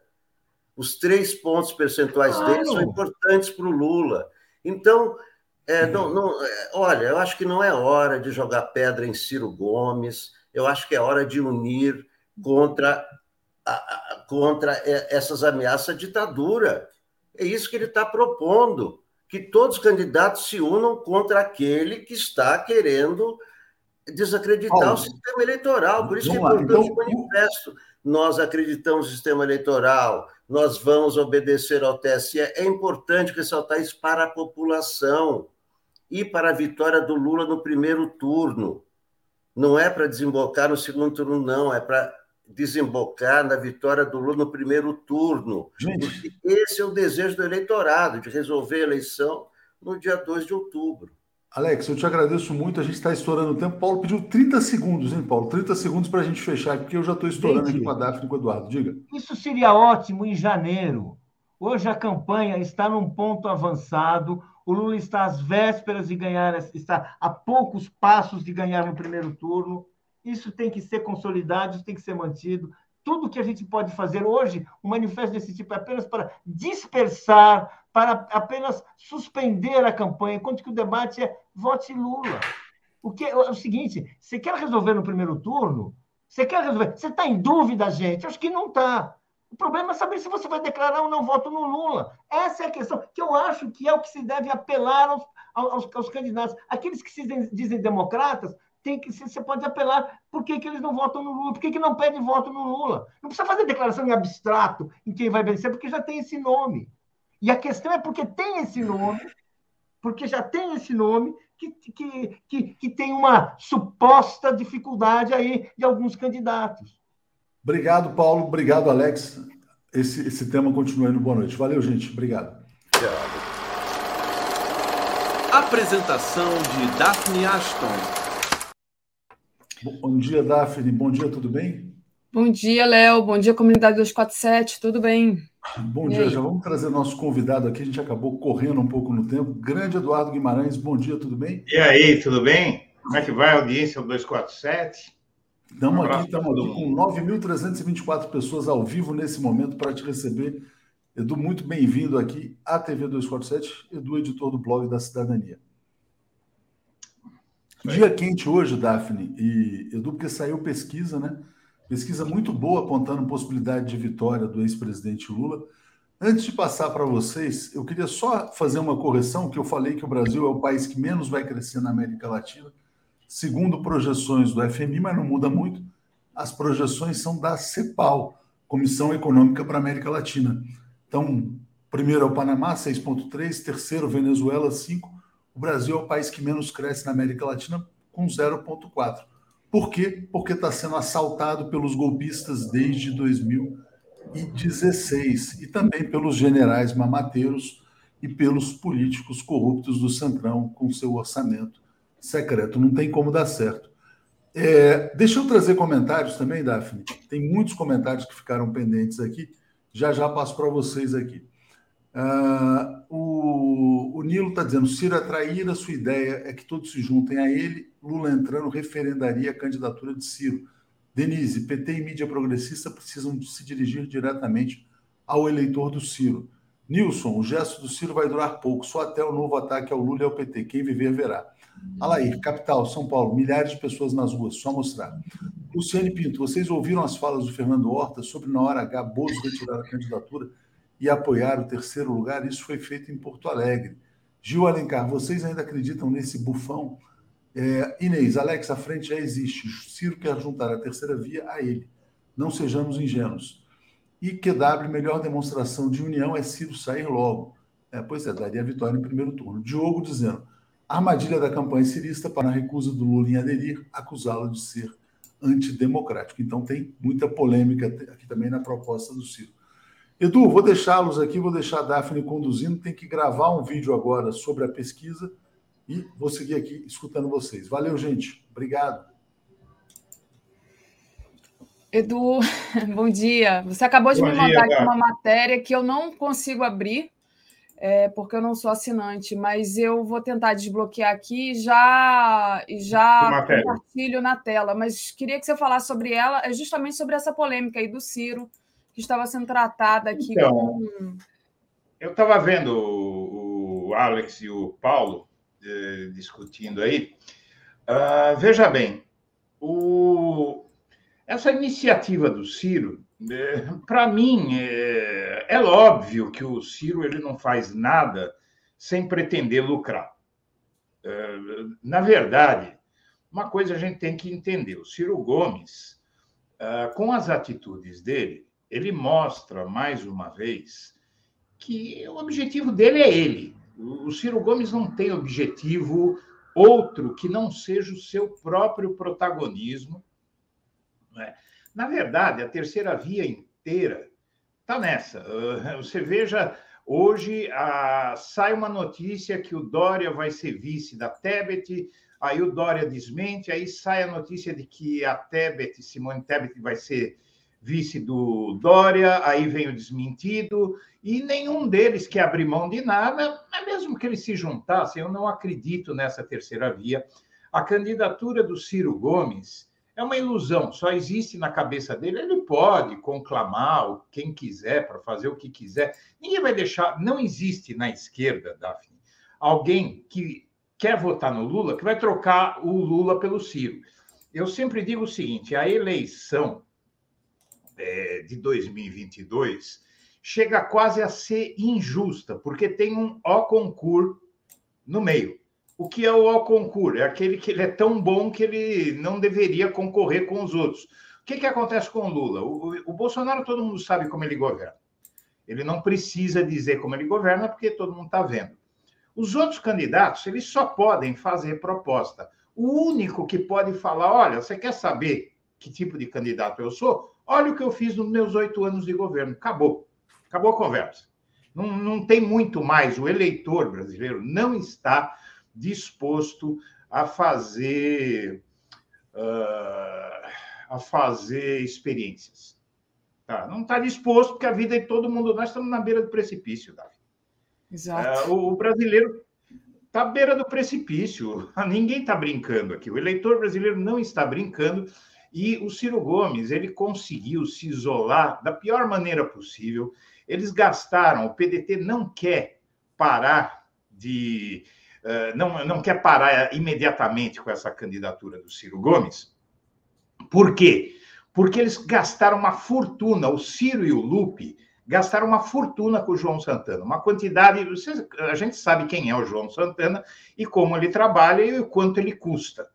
E ele chegou ali como a solução, a salvação da lavoura, e ele não é, porque não tem marketing para você fazer com um candidato como, como Ciro, que se queima com a esquerda inteira adotando o discurso do Sérgio Moro e do Bolsonaro contra o Lula. Que é isso que ele faz. Exatamente. Ele chama o Lula de ladrão todo dia. Eu fiquei perplexo vendo o Ciro Gomes chamar o Lula de. Um cara entrevistando ele, que obviamente era um ultra antipetista, não me lembro quem era. Uh, mas o Lula rouba ou não rouba? Claro que rouba. Não, o Lula rouba. Ele, assim, o Ciro Gomes, entendeu? Agora sai hoje uma matéria no Correio Brasilense Sendo, é. né, Eduardo, que o, o, o, Ciro foi aquele que disse que não ia deixar o Lula se entregar, né, que saiu em defesa do Lula antes do Lula ser preso. É, eu acho que o pior do Ciro são as contradições do que ele falava e o que ele Sim, passou ele, a falar. Ele criticou a aliança do, do, do, Lula com o Alckmin e ele subiu no carro de som do MBL. É. Mas diga, você estava falando da matéria Bom, a matéria no Correio, no Correio Brasilense, não, no Valor Econômico, saiu agora há pouco. É, inclusive, foi matéria, foi, foi, matéria de capa de um noticioso que eu publico no blog da Cidadania, às oito da manhã, que é o Primeiras Notícias. É, depois de falar com petista, Lupe reitera a candidatura de Ciro. Veja, o Lupe nega qualquer tipo de. O, Lupe, porém, ele nega qualquer tipo de punição a pré-candidatos do PDT que apoiem Lula na disputa presidencial, porque metade ou mais do PDT, talvez a maioria do PDT, quer se aliar com Lula, por quê? Porque são deputados, são senadores, são candidatos, são candidatos a deputado, a senador, a governador, que precisam se grudar num puxador de votos. O Ciro puxa voto? Não puxa. O Ciro não é puxador de votos. Puxadores de votos são quem em 2022? Lula e Bolsonaro. Acontece o seguinte: com o Ciro, eles sabem que eles vão uh, ter um resultado muito pequeno. Então, a pressão é muito grande no PDT para que apoie o Lula e saia fora da candidatura do Ciro. Isso está acontecendo no PSDB, o, o Daphne. Boa parte da os ditos cabeças brancas do PSDB, eles querem se aliar com o Lula e querem salvar o PSDB, porque o PSDB está morrendo, PSDB está acabando. É, se, se o PSDB continuar nessa com o Dória, sabe o que vai acontecer? Ele vai chegar em 2023 como partido nanico, vai eleger 10 deputados. Tá? Aí você tem também a mesma coisa o MDB. O que o Renan falou é verdade. O MDB vai virar nanico se, se ficar nessa da Simone Tebet, Simone 0,8% Tebet. Ou eh, João 3% ou 2% Dória. Esses caras não vão para lugar nenhum e o Ciro não vai. Ele, é, a, ele, tá, ele já encolheu em relação a 2018 e vai encolher mais porque a estratégia dele foi errada. Ele atacou o Lula ele, de uma forma é, virulenta, de uma forma burra. Né? Ele poderia ter, ter ido por outro caminho. Não, o Lula está cansado, eu sou sangue novo, eu vou continuar é. o que o Lula fez. Seria muito melhor para ele. Né? Então, e o PDT está liberando a boiada aí. E, na verdade, é o que o, o, o Lula e o PT, principalmente o Lula, está propondo para certos partidos aí. Olha, você não quer me apoiar? Tudo bem, libera a bancada aí para cada um fazer o que quiser. Você entendeu? Então, com essa liberação, a candidatura do Lula, é, do, do Ciro Gomes, eu, particularmente, eu acho que ele não vai desistir. Tá? Particularmente, eu acho que ele não vai desistir, porque o Ciro Gomes não está nem aí com o Brasil. Ele não está nem aí com o Brasil, ele está aí com ele mesmo. Então é isso. É, exatamente. Ele tem um projeto pessoal, né? Que fica muito mais à frente do que qualquer interesse que ele tenha de melhorar o país. E as pessoas perceberam isso. O problema do Ciro é esse. Então, com toda essa contradição né, entre as falas, entre os momentos do Ciro, né? As pessoas perdem a confiança nele. Eu, sinceramente, é, eu tinha um certo respeito pelo Ciro até, sei lá, quatro anos atrás. Depois, assim, já desconfiava, mas ainda tinha um certo respeito. Agora, quem é que vai confiar no Ciro muito depois triste, de viu, é, Eu fico muito triste com a postura do Ciro Gomes, porque eu também, evidentemente, é, julgava o Ciro uma pessoa inteligente. Agora, o Ciro vai me desculpar os ciristas que estejam aí, mas o Ciro é um Bolsonaro de esquerda, minha filha. Ele é um cara imprevisível. Eu acho que nem de esquerda ele é. Ele é um Bolsonaro que... Não, as ideias deles. As ideias são ideias nacionalistas, mas só isso. É, né? é. Mas ele, ele não sei se. É, não é. Algum, alguém poderia falar que o Lula também não é de esquerda, porque ele conversa é, com a direita. a questão não é, não é essa. O Ciro ele tem um ideário aí de esquerda, tal, de centro-esquerda, né? Ah, às vezes peronomútil. Porém, eh, na verdade, o Ciro Gomes ele, ele deixa ver para a sociedade que ele não quer saber o que vai acontecer. Ah, vai ter segundo turno, nós vamos dar uma chance para o Bolsonaro. Dani, sabe qual é a impressão que eu fico? Eu não sei se é maledicência minha, mas a impressão que. Não é, porque eu estou sendo frio e analítico. A impressão que eu tenho é que o Ciro ele é capaz de levar a candidatura dele até o fim, só para provocar um segundo turno e falar: ah, vocês não querem votar em mim, então vocês vão aguentar o Bolsonaro mais quatro anos. Ele está servindo de linha auxiliar para o Bolsonaro. Exatamente, ele tira voto do Lula, né? Hã? Ele tira voto do Lula, ele está servindo ao Bolsonaro. Está servindo ao Bolsonaro, ele é linha é. auxiliar do Bolsonaro. Exato. Não é? Então, é, eu acho, sinceramente, o suicídio político que o Ciro está fazendo. Ele já encolheu por causa de Paris em 2018. Esse encolhimento dele. Eu estava assistindo o programa do Gregório do Vivier de 2018, esses dias. Ele desceu a lenha no Ciro. Todo mundo desceu a lenha no Ciro, porque é, eu não sei se ele poderia impedir a vitória do Bolsonaro em 2018, provavelmente não a menos que ele tivesse feito a composição antes. Mas ele poderia ter mitigado a, a, a vitória do Bolsonaro, né? ajudado a mitigar a vitória do Bolsonaro. E, e, na verdade, o Ciro poderia ter sido candidato do PT em 2018 se ele é, topasse ser vice do Lula. Não é? Se ele topasse ser vice do Lula, ele, ele o, o Lula foi preso, ele seria o candidato. Então, o Ciro ele não tem estratégia e é um sujeito que, no poder, ele vai ser imprevisível e impulsivo como o Bolsonaro. Claro, não vai ter outras coisas que o Bolsonaro faz, evidentemente.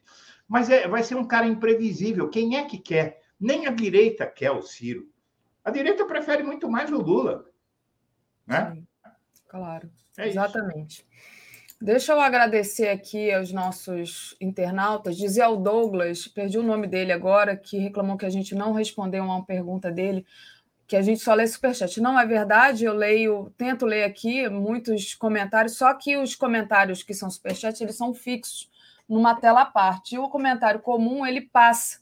Então, ou a gente tem que ficar tirando print de tela, ou a gente tem que ter uma memória fotográfica para lembrar de tudo que vocês falam aqui. Alguns eu consigo colocar na tela, o que são os que são mais relevantes a gente coloca na tela e lê, né, à medida que é possível. Mas você pode mandar aqui, Douglas, para mim, que eu vou tentar ficar de olho no seu nome para poder responder a sua pergunta. Né? De qualquer forma, eu agradeço a todos vocês com superchats ou sem superchat que estão dando like, estão compartilhando essa live.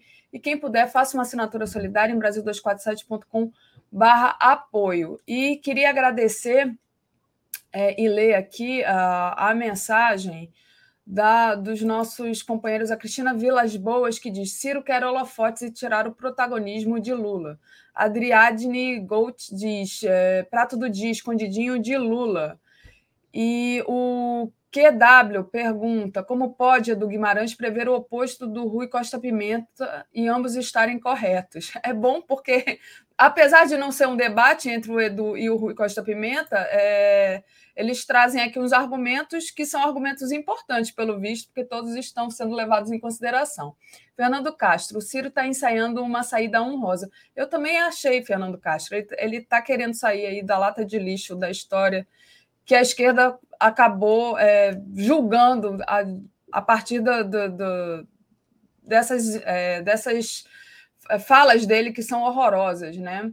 Ah, o Diogo Romero, Vidal Lessa diz: armadilha de campanha cirista para na recusa do Lula em aderir a acusar de antidemocrático, diz aqui o Diogo, dizendo que é a armadilha.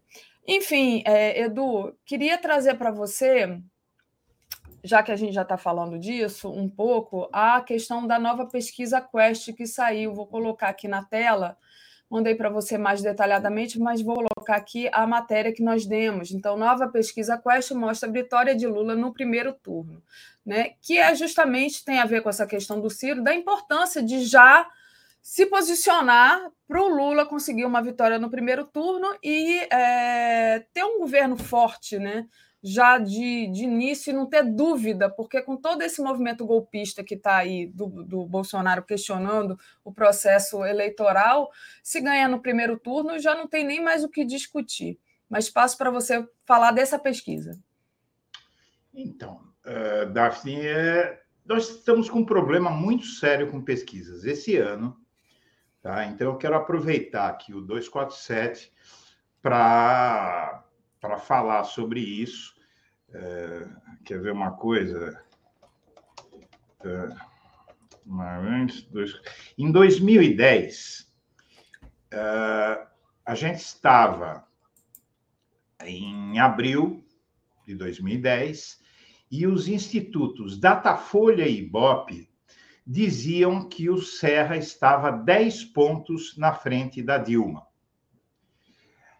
E os institutos Vox Populi e Census diziam que o, a Dilma e o Serra estavam empatados.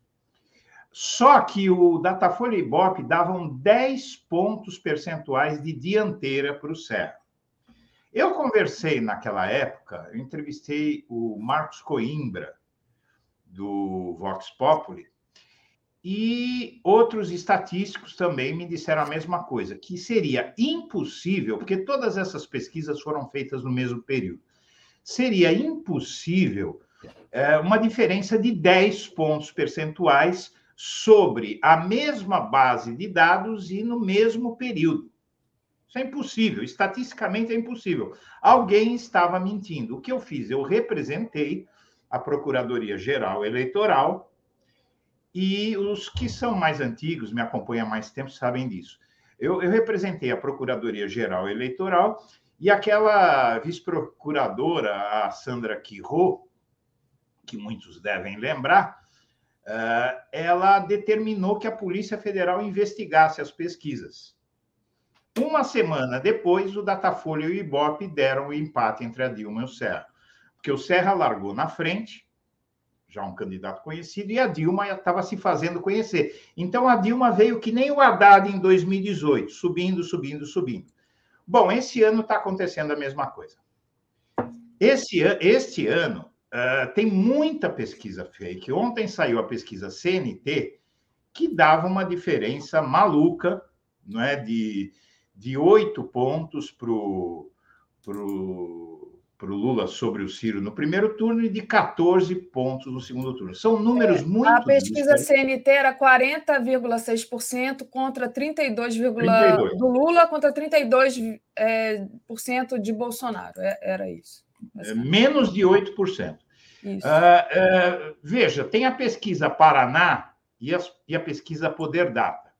Em maio do ano passado, Uh, o Datafolha fez a, até maio do ano passado, as pesquisas davam Lula e Bolsonaro empatados, porque as pesquisas eram todas por telefone. E aí, uh, o Datafolha faz em maio, dia 12 de maio, a primeira pesquisa presencial pós-pandemia, ou durante a pandemia. E nessa pesquisa presencial, o Lula dispara forte na frente do Bolsonaro, mas uma disparada forte né? Ah, mais ou menos naqueles níveis, era 40, 45, 43 a, a 20 e pouco do Bolsonaro, 20 e poucos por cento do Bolsonaro, uma grande dianteira. Ah, pesquisa feita no mesmo dia pelo Paraná e pelo Poder Data, no mesmo período, ah, deu Lula e Bolsonaro empatados. Uma diferença que chegava no limite a 21 pontos ano passado. E isso vem se reproduzindo agora. Para nada, Lula e Bolsonaro empatados, tecnicamente. Essas pesquisas, está se fazendo, tem uma profusão de pesquisas enorme, e agora, a pesquisa CNT, não vamos nos esquecer que mais da metade da CNT é bolsonarista, se não, se não 80%. Ali é só, a começar pelo Clésio Andrade, né, que é o dono lá da, da CNT, né? Porque a CNT tem dono, porque esse cara não, não, não desinfeta de lá há muito tempo, entendeu? Então, eh, você tem aí. Eu, eu representei a Procuradoria em 2010 com base no livro A Cabeça do Eleitor, do Alberto Carlos de Almeida, que mostra o poder das pesquisas de influenciar, acreditemos ou não, eu sempre falo isso nas lives, você tem muita gente no Brasil, Daphne, que quer votar em quem está na frente nas pesquisas. É uma loucura, né? Mas é. o cara fala: não, não vou perder meu voto. É, é, a, é a cabeça do eleitor brasileiro. Parece que está apostando em cavalo de corrida, né? Cavalo de corrida. É, é um negócio muito louco, é muito louco. Tá, mas isso existe, tá? Leia aí, o, é um ótimo livro, meu amigo Alberto Carlos Almeida. É, leia esse livro dele, que é uma aula sobre. Acho que nesse momento a gente deveria ler. É um livro bastante laureado aí, bastante comemorado, e ele mostra que o, o, a, o efeito da. Tanto que um dos principais pontos das pesquisas é o seguinte: a, a questão quem vai ganhar a eleição, a percepção do eleitor de quem vai ganhar a eleição, ela é considerada um dos indicativos muito fortes de quem é que vai realmente ganhar a eleição, porque a eleição funciona muito naquela base da pesquisa autorrealizável, né? que a gente fala, por exemplo, sobre o sistema financeiro. Você fica na porta do Bradesco dizendo, ó, oh, cuidado com o seu dinheiro aí, que esse banco vai quebrar, viu?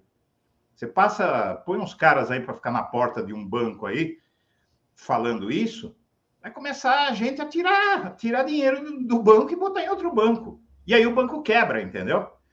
Então a pesquisa é a mesma coisa. Não, quem vai ganhar o cara é ele que vai ganhar, né? Aí ajuda voto útil, ajuda um monte de coisa.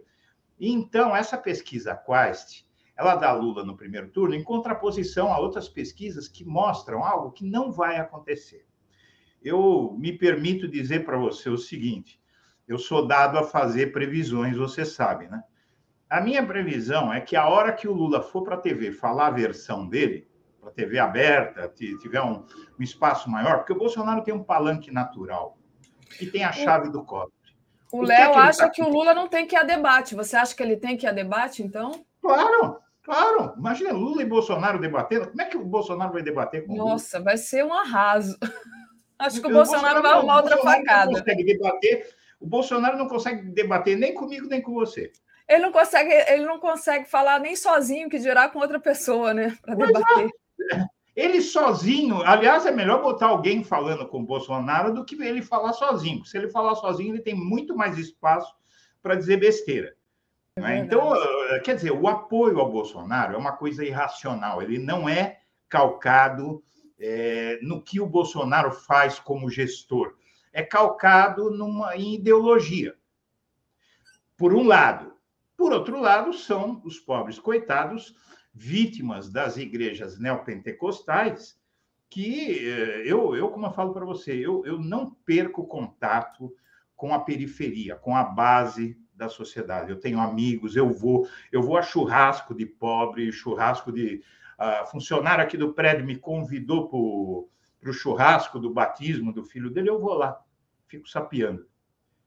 Tá? Então, você vai à periferia de São Paulo, você vê, no mesmo quarteirão, tem cinco igrejas evangélicas. O sujeito hoje, ele pega, uh, recebe a indenização da firma, ele aluga uma garagem, põe umas cadeiras, põe um púlpito, uma luz azul, uma cruz atrás, um microfone, uma bíblia debaixo do braço, uma gravatinha e uma camisa social, uma calça social. Está montada a igreja. E aí é só passar crédito e débito. Então, é, evidentemente que não tem 30% do eleitorado brasileiro que é rico. Né? Uh, esses 30% que apoiam o Bolsonaro, 90% é gente humilde. Tá? Quem é que mexe com a cabeça dessas pessoas ao ponto de esquecerem tudo que o Lula fez?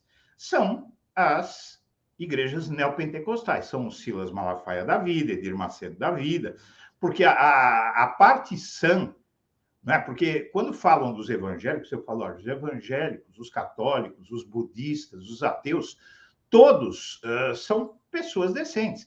Uh, os evangélicos, a grande maioria do movimento evangélico, na minha opinião, é de gente uh, que não se deixa enrolar, de gente inteligente e tal. O que você tem é um grupo de igrejas é, neopentecostais que manipula essas pessoas. Então, hoje no Brasil, você tem o quê? O núcleo duro do bolsonarismo, que não quer saber do Brasil, não quer saber de nada, eles querem é, injustiça social mesmo, tal, e você tem as igrejas que estão apoiando o Bolsonaro.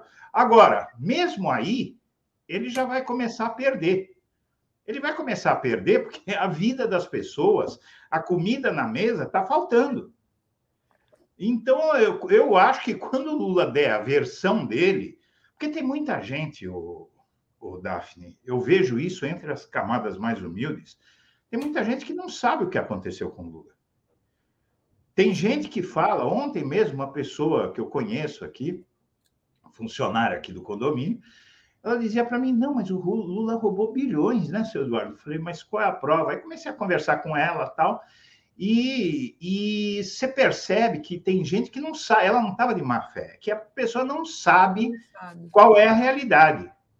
Você vai precisar de uma campanha eleitoral massiva e para o Lula aí conversar com o eleitor, mostrar a questão da ONU, que é muito forte, mostrar a questão do STF, mostrar as contradições do Sérgio Moro, não é? Eh, e a partir disso, disso eu, eu acho que o Lula ainda tem espaço para crescer.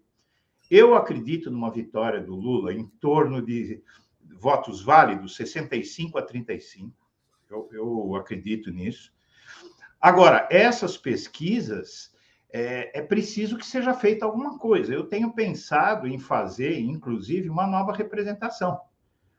Porque, é, é veja, não é possível certos números. Tudo bem, da Quaist está na margem de erro. Da, da versus a CNT está dentro da margem de erro. Se você usar a, a pesquisa Quaist que sai hoje, que dá Lula no primeiro turno, é uma pesquisa presencial não é? A, a CNT também.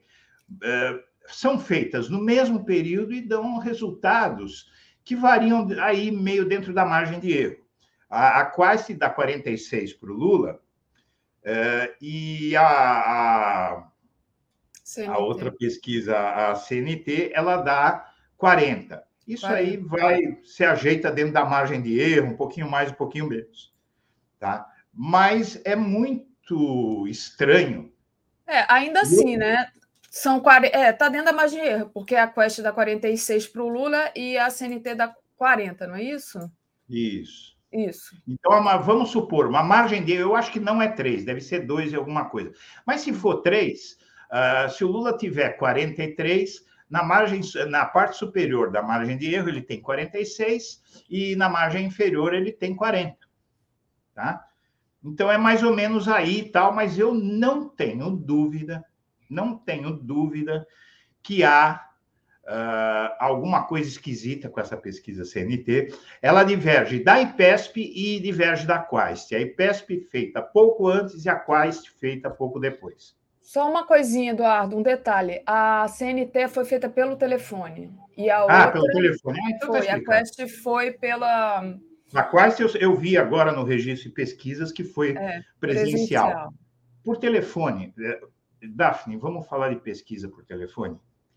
O sujeito está lá no extremo da periferia de uma grande cidade, de São Paulo, ele está passando fome, o sujeito está desempregado. Quem é que atende uma pesquisa no meio do dia de um robô. Você tem esse. Eh, geral, não sei se a Quest é feita por robô ou por gente. A Poder Data é feita por robô. Eu não atendo o telefone de quem eu não conheço o número. Não quem conhece. não tá. Eu não atendo. E tem outra coisa, eu conheço várias pessoas que estão desempregadas ou que têm não tem crédito. muito pouco, que não tem nem telefone, Edu.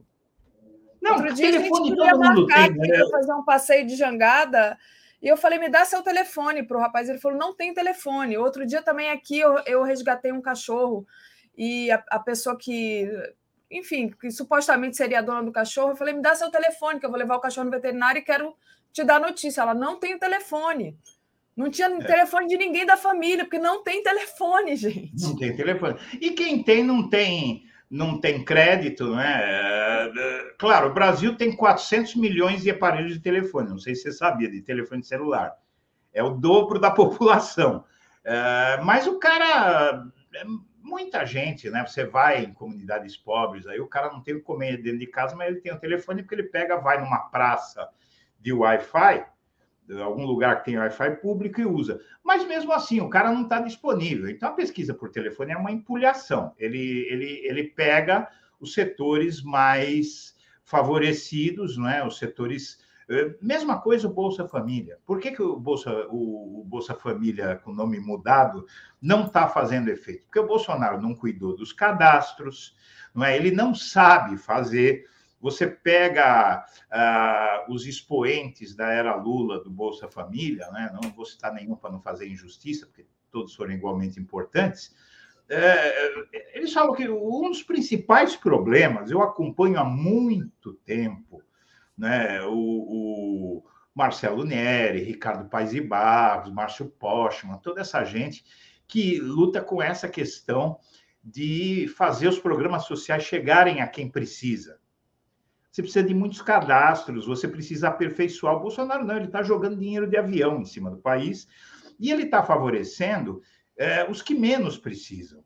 Gente que precisa, mas não precisa tanto quanto outros. Aqueles que estão nas piores situações não estão sendo atendidos.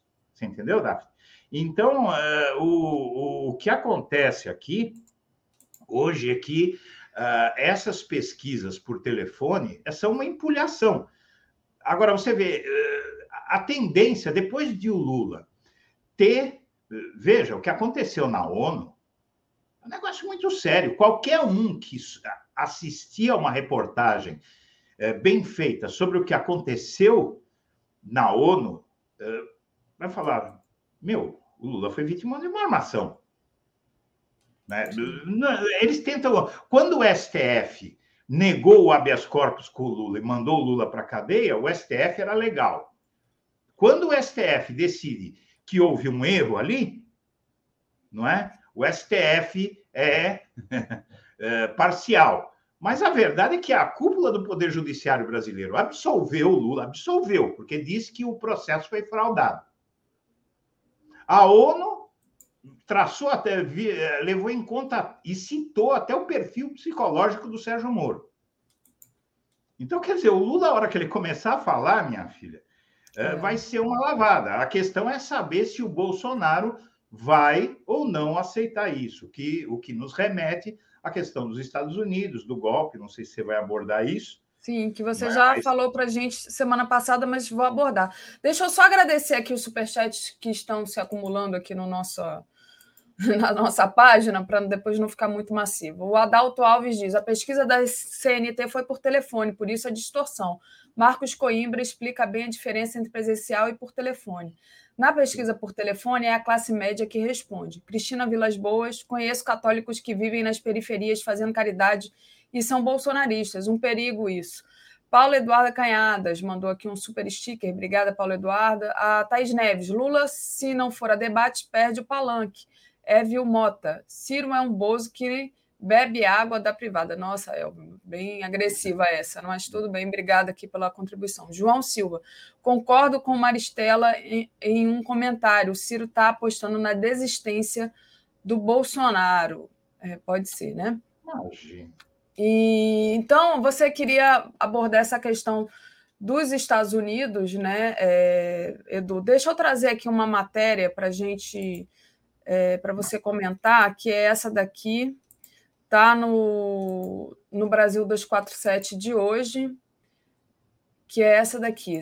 É, você, a gente falava na semana passada dessa Vitória Nuland, né, que é a subsecretária americana e ela fez uma declaração, né? Ela disse que é, confia no sistema eleitoral brasileiro e ela classifica esse sistema eleitoral como um dos mais fortes na América Latina. Ela fez essa declaração à BBC. Então, como é que você está vendo, atualizando aqui da semana passada para agora, ainda essa questão do, dos Estados Unidos não apoiar o Bolsonaro para uma reeleição, ou pelo menos não apoiá-lo, não uma reeleição, mas não apoiá-lo nesse movimento golpista que ele está, é, enfim, encabeçando aí. Então, a, a, questão, a questão é a seguinte: é, você sabe, eu, eu nunca tive dúvida, você sabe que há mais de ano eu venho dizendo que o o governo dos Estados Unidos sob o Joe Biden, é, iria apoiar, iria ser contra um golpe que o Bolsonaro desse. Eles não vão tomar partido na eleição, apesar de eu tenho certeza, de, eu ter certeza que estão torcendo pelo Lula, não é? Agora que só resta o Lula. Se o candidato fosse o Sérgio Moro, por exemplo, talvez a história fosse diferente. Mas com o Bolsonaro não tem jeito. O Bolsonaro é golpista demais até para os Estados Unidos. E o Bolsonaro é um risco para a humanidade. A gente tem que entender o seguinte: a questão ambiental está eh, colocando a comunidade científica mundial em pânico. O meio ambiente, eh, esses filmes catástrofes todos que tem aí, isso não é brincadeira, é verdade.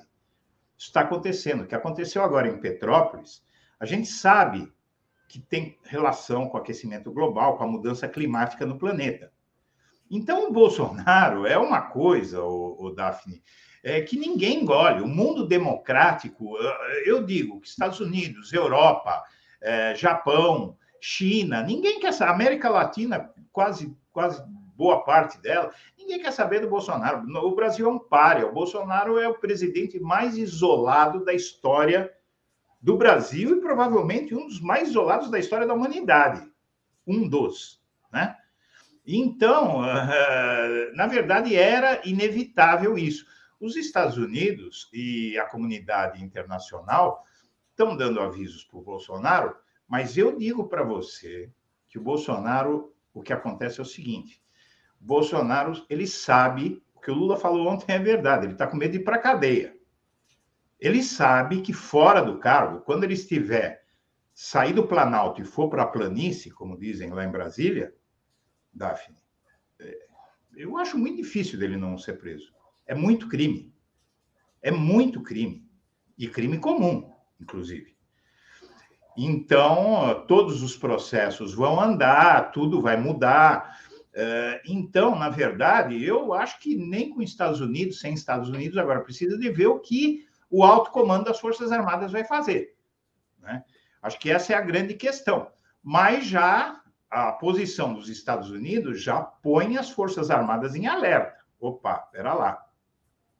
Né? A coisa está pegando, porque se houver sanções dos Estados Unidos, sanções econômicas dos Estados Unidos, da Europa ao Brasil, nós estamos fritos aqui. A economia já não aguenta normalmente. Imagine com sanções que estão colocando a Rússia de joelhos né, sanções comerciais do, do Ocidente, dos, das grandes economias. Então, aí você vai ter uma, uma um levante social aqui no Brasil, né? vai ter saques, vai ter, porque a, miserabilidade vai aumentando.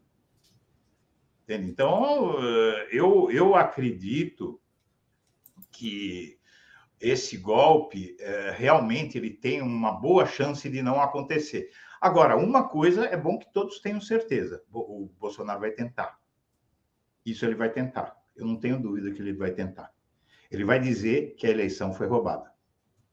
Ele não está fazendo tudo isso à toa. Ele, a Folha de São Paulo, eu gosto muito de escrever para a coluna de leitor de jornal. É um hábito que eu tenho desde que eu era moço. E, na verdade, esse fim de semana, esse domingo, a Folha de São Paulo inclusive consultou alguns leitores sobre se vai ter golpe ou não. E eu disse o seguinte nessa minha manifestação por escrito: o Bolsonaro ele tanto quer o golpe que ele diz quando, como, onde e de que forma vai, vai ser feito, ele vai tentar o golpe. Ele já deu todo o roteiro. Só não vê quem não quer. Os Estados Unidos estão dizendo que o Bolsonaro vai é, tentar o golpe todos os cientistas políticos, 11 entre 10 cientistas políticos, estão dizendo que o Bolsonaro vai tentar o golpe. O STF está dizendo que o Bolsonaro vai tentar o golpe. A imprensa internacional está dizendo que o Bolsonaro vai tentar o golpe. Então só não vê quem não quer. Ele vai tentar o golpe, ele vai. Só, deixa eu só responder a Sônia Regina, que escreveu assim: que absurdo colocar Nuland como paladina da democracia. Não, a gente só está trazendo aqui a opinião da. A gente sabe que os Estados Unidos já fomentou golpes é, através do mundo, que a Nuland, inclusive, participou dessa fomentação de golpes, mas é só querendo mostrar o posicionamento que dessa vez, se o Bolsonaro tentar o golpe, os Estados Unidos está dizendo que está fora, que dessa vez eles não vão participar do golpe do Bolsonaro. Pode ser que tenha um outro golpe aí depois, mas que realmente os Estados Unidos, nem a Vitória Nuland, não são paladinos da democracia.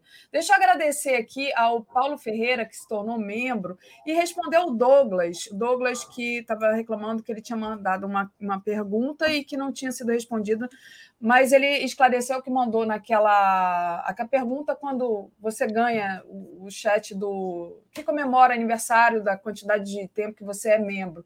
É porque isso não aparece para a gente aqui também na página, Douglas. Então, me desculpa, aparece só no, na página do YouTube e a gente não tem como ficar olhando várias páginas, teria que estar com o celular na mão, e eu acho que é por isso que o, que o Léo não leu a sua pergunta, mas a pergunta se referia a Sinara, né? Por que, a Sinara saiu? A Sinara pediu mais tempo para se dedicar ao site, mas continua nossa amiga aqui, nossa parceira. Então, a pergunta respondida, ufa, ainda bem que a gente consegue se comunicar até com o chat normal aqui, não precisa ser super chat para questionar a gente, não, a gente responde a tudo.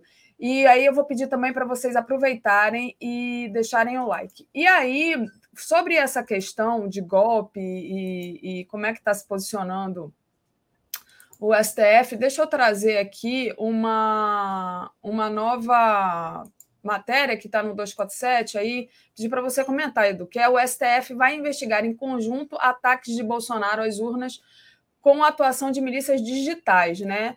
A gente viu é, ontem teve notícia também do, do Bolsonaro, inclusive usar a BIM, né, para aparelhar ali, tentar ter argumentos para atacar as, a, o sistema eleitoral brasileiro.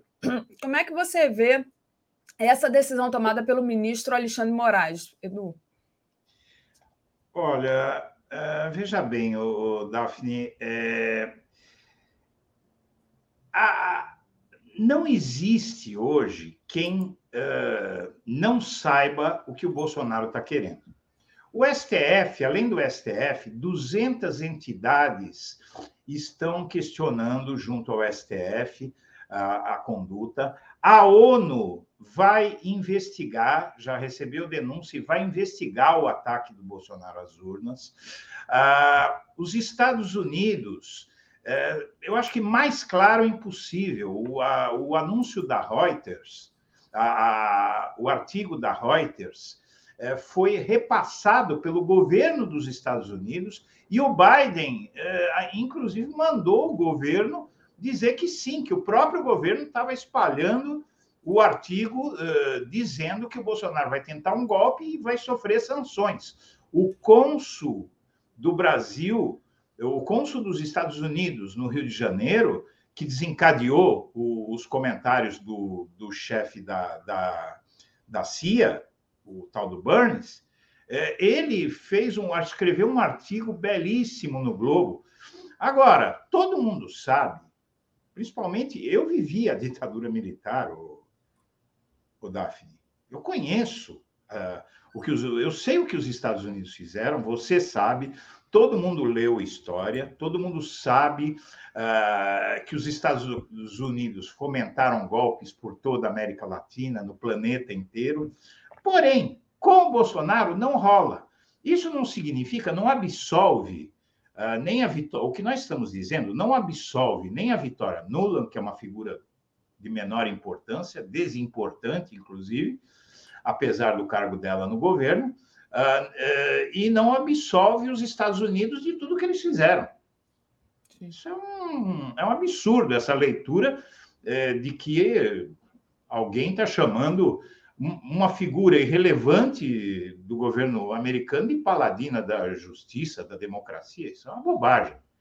Na verdade, o que se diz é o seguinte: a situação com o Bolsonaro é tão gra é grave que nem os Estados Unidos querem. E eles não querem, justamente, eu acredito que mais do que tudo, primeiro é a, a, a proximidade do Bolsonaro com o Trump e com os republicanos. E segundo lugar, é a questão ambiental. Então, os Estados Unidos eles não estão pensando na nossa democracia, eles estão, como sempre, pensando nos interesses deles. Com é, coincidentemente, os nossos interesses dos democratas do Brasil, das pessoas sãs, mentalmente sadias do Brasil e dos Estados Unidos convergem. Para nossa sorte. Então a gente tem que dar graças a Deus, a gente não pode ah, colocar o anti-americanismo como mais importante do que o nosso desejo de nos livrarmos de uma ditadura porque um segundo mandato do Bolsonaro seria uma ditadura. Então, é, é, bom que todos entendam a gravidade do que significaria um segundo governo do Bolsonaro e entender que a gente deve dar graças a Deus por, eventualmente, o, os interesses dos Estados Unidos convergirem com os nossos. Uh, pode terminar a eleição e os Estados Unidos uh, se irritarem com Lula por alguma coisa, o Lula com certeza não vai ficar rastejando para os Estados Unidos, ele mostrou questão isso. do petróleo, né? Uma questão do petróleo. Que é vital é, para eles, né? O, o, o Lula, e, e inclusive a, a incursão do Lula na China, porque se a gente tem esse comércio com a China hoje, a gente deve ao Lula. Tem muita gente que fala assim: ah, na era do Lula teve o boom das commodities, por isso que o Brasil bombou. Sim, mas o boom das commodities só foi aproveitado porque o Lula foi à China, que a gente tinha 90% dos nossos negócios com os Estados Unidos. Sim. Eu tinha uma empresa, eu tinha uma trading na época, uma empresa exportadora.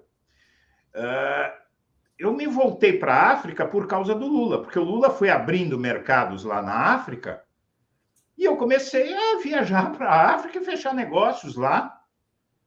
Você entendeu? Porque uh, realmente as coisas que o Lula fez uh, melhoraram muito a situação, o ambiente de negócios no Brasil.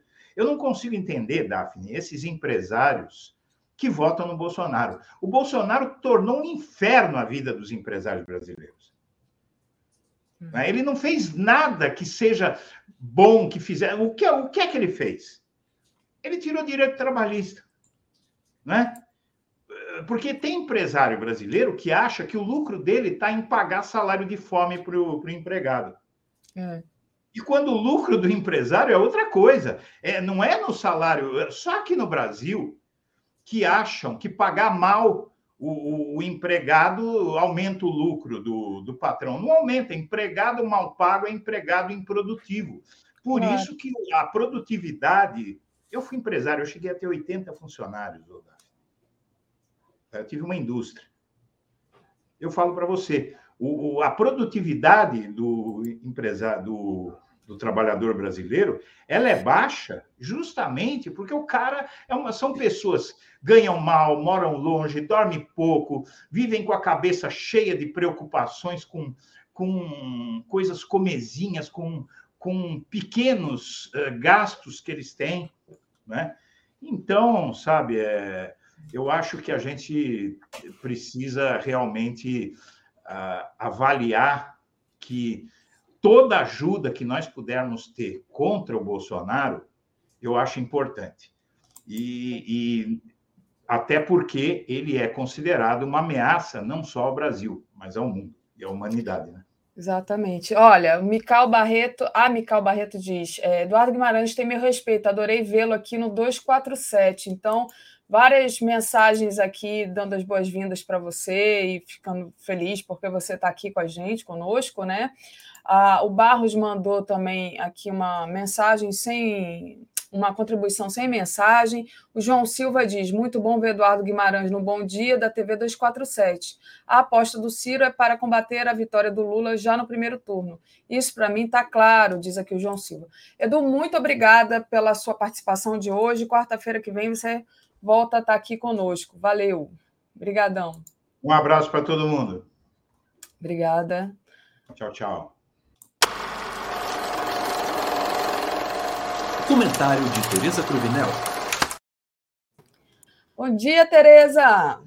Bom dia, Daphne. Bom dia a todos, todas. Comunidade Maravilha, Tereza. Vamos lá, Tereza. É, a gente ia comentar essa pesquisa da CNT, né? Mas hoje de manhã saiu a pesquisa da Quest. Então acho que dá para fazer uma, até uma comparação entre as duas, né? É, que, que você você conseguiu fazer uma avaliação aí da Quest? Como é que você está vendo essa pesquisa? Primeiro, deixa eu colocar aqui na nossa tela a nossa matéria sobre a pesquisa Quest.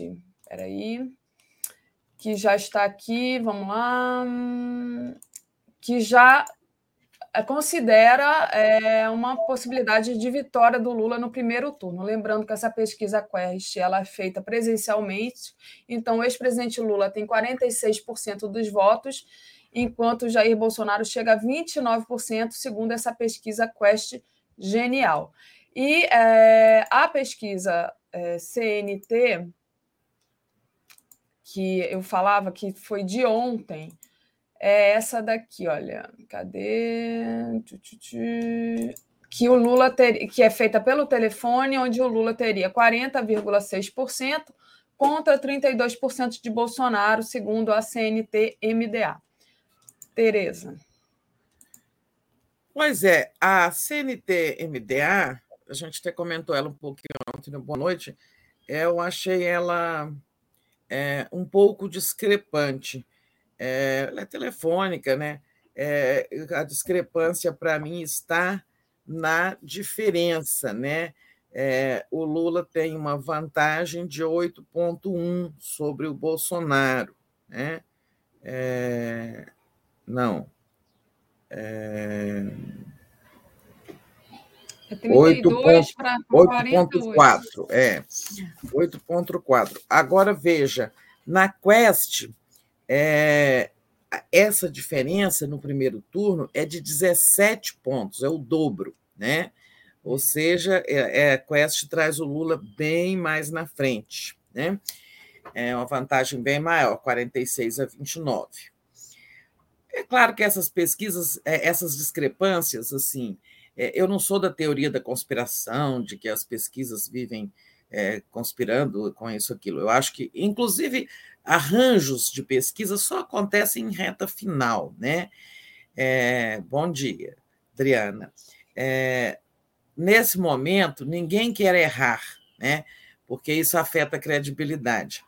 Ó, o que acontece é, se essas diferenças de metodologia, fez pesquisa telefônica ou presencial, eu, eu não vi se a Quest é presencial, depois você dá uma olhada aí. A Quest é presencial, Tereza, eu vi. Ah, pois é, isso já influi muito, né? Porque a pesquisa telefônica ela pega só geralmente gente de maior renda, telefone isso. fixo, celular pós-pago, é, e, e, as pessoas mais pobres, onde o Lula é muito mais forte, é, entram menos na pesquisa telefônica, né? E a outra coisa é onde fez a, assim, onde foi colhida a amostragem a gente sabe que há, há, há bolsões bolsonaristas, redutos bolsonaristas, né? entrou um município onde o Bolsonaro é muito forte, ou entrou um município onde o Lula é muito forte, a região, o município, tudo isso influi. Mas o fato é que na Quest, que é, é mais confiável por ser presencial, obrigada, Fadini, Fadini. É, então, ela é mais confiável, né? E a diferença para o Lula está muito maior aí, 17 pontos na frente do Bolsonaro. É, o outro diferencial é que ela aponta, né? Não com muita margem de certeza, né? Ela aponta a vontade, a, a possibilidade de vitória no primeiro turno. O Lula com 46 e o resto, o resto, os demais, né? O resto é feio os demais com 44. Então, mas como isso entra na margem de, de erro, é, também não quer dizer que está assegurada essa vitória no primeiro turno. Ela está possível, né? mas também é possível ter segundo turno. É, e a outra coisa importante que eu destaco nela, eu não pude ler detalhamentos por idade, por jovem, é, por faixa etária, por faixa de renda, por faixa de escolaridade, isso a gente comenta de noite, mas no Boa Noite. É, mas outro detalhe dela é o seguinte: é o segundo turno, né? No o segundo turno entre Bolsonaro e Lula. Cada vez mais, né? Assim, o Lula consolidando uma vantagem muito grande. Então, 54 para o Lula, 34 para o Bolsonaro, 20 pontos de vantagem. Né? É o que eu falo, tem que ter milagre para o Bolsonaro virar o jogo no segundo turno, né? 20 pontos de diferença. É, milagre ou, ou, outras coisas, né? Milagre ou. É, eu, eu ia falar mandinga, mas isso seria um preconceito contra as religiões afros. É, milagre ou maracutaia? Pegar essa expressão do que o Lula tornou popular, maracutaia. Vocês nem, nem lembrar, né? O Lula já lançou essa expressão na campanha de 89, a primeira que ele disputou. Foi quando ele começou a falar, tem maracutaia nisso. Essa palavra era pouquíssimo conhecida. Né? É, então, está aí. É, essa vantagem de 20 pontos no segundo turno, né? 54 a 34. Outro detalhe que ainda dá para ver é isso. O Lula tendo 46 no primeiro, né? Ele passa para 54, ou seja, ele ganha oito pontos percentuais no segundo turno de eleitores que não votaram nele é, no primeiro, né? E, então, cresce bem. Olha só o Bolsonaro, ele passa de 29 para 34, ele ganha cinco pontos. Nessa pesquisa até ele está crescendo bem, mas assim a, a possibilidade de receber votos no segundo turno de quem não votou nele é bem menor que a do Lula. Por hora, é o que dá para a gente falar dessa pesquisa, que me parece bastante, é, bastante é, mais fidedigna com o quadro que a gente sente no país, né?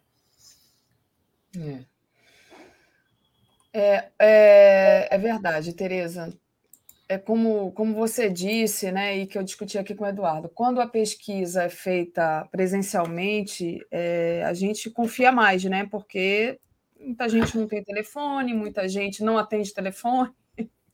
Eu estava dizendo aqui que eu sou uma pessoa que não atende telefone se não tiver guardado já na, nos meus contatos, né? Porque não tem tempo para isso e enfim, aquela, aquela coisa de, de pesquisa também, enfim. Mas, então é mais confiável a pesquisa Quest, né?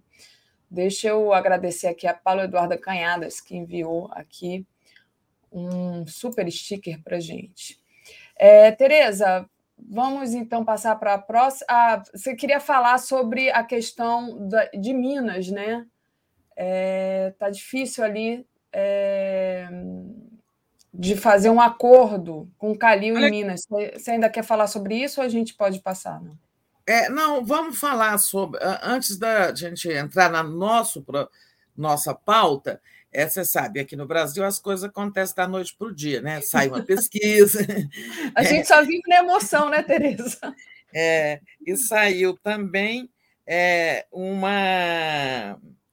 É, uma um diário oficial, né? Um diário oficial onde o, o, o Bolsonaro demite o ministro das Minas e Energia, né? Mas se você tiver é, esses, esses, alguns super, como é que chama? Alguns mensagens, pode ler antes de eu falar da troca de ministro.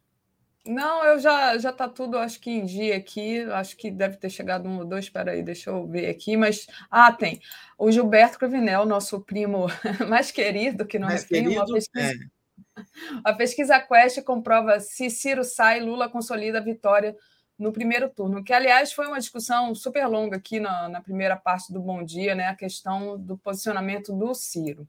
A Thaís Neves diz: as meninas, adoro vocês, acho que só as duas. Ela só gosta da gente, Tereza. Dos é. meninos, não. Ah, o que, ela falou? Que, que ela disse? Ela disse que adora a gente. As, as meninas, adoro vocês. Acho que só as duas. E mandou uma rosinha para gente. Ah, rosinha, obrigada. O Barros enviou aqui uma mensagem sem. um superchat sem mensagem. Sim, você queria trazer a, a ah, saída do ministro. Essa demissão do ministro Bento Albuquerque hoje é mais uma prova de quanto Bolsonaro é falso, né? De como ele é, sabe, dissimulado, é, hipócrita e acha que nós somos bobo, que o povo é besta, né? Vocês viram, né? Nas últimas horas teve um aumento do diesel, né? É, não teve para a gasolina, mas teve para o diesel, que deixou os caminhoneiros em pé de guerra, tá? Caminhoneiros estão revoltados e o Lula só crescendo entre os caminhoneiros, né? É, que mais um aumento por diesel.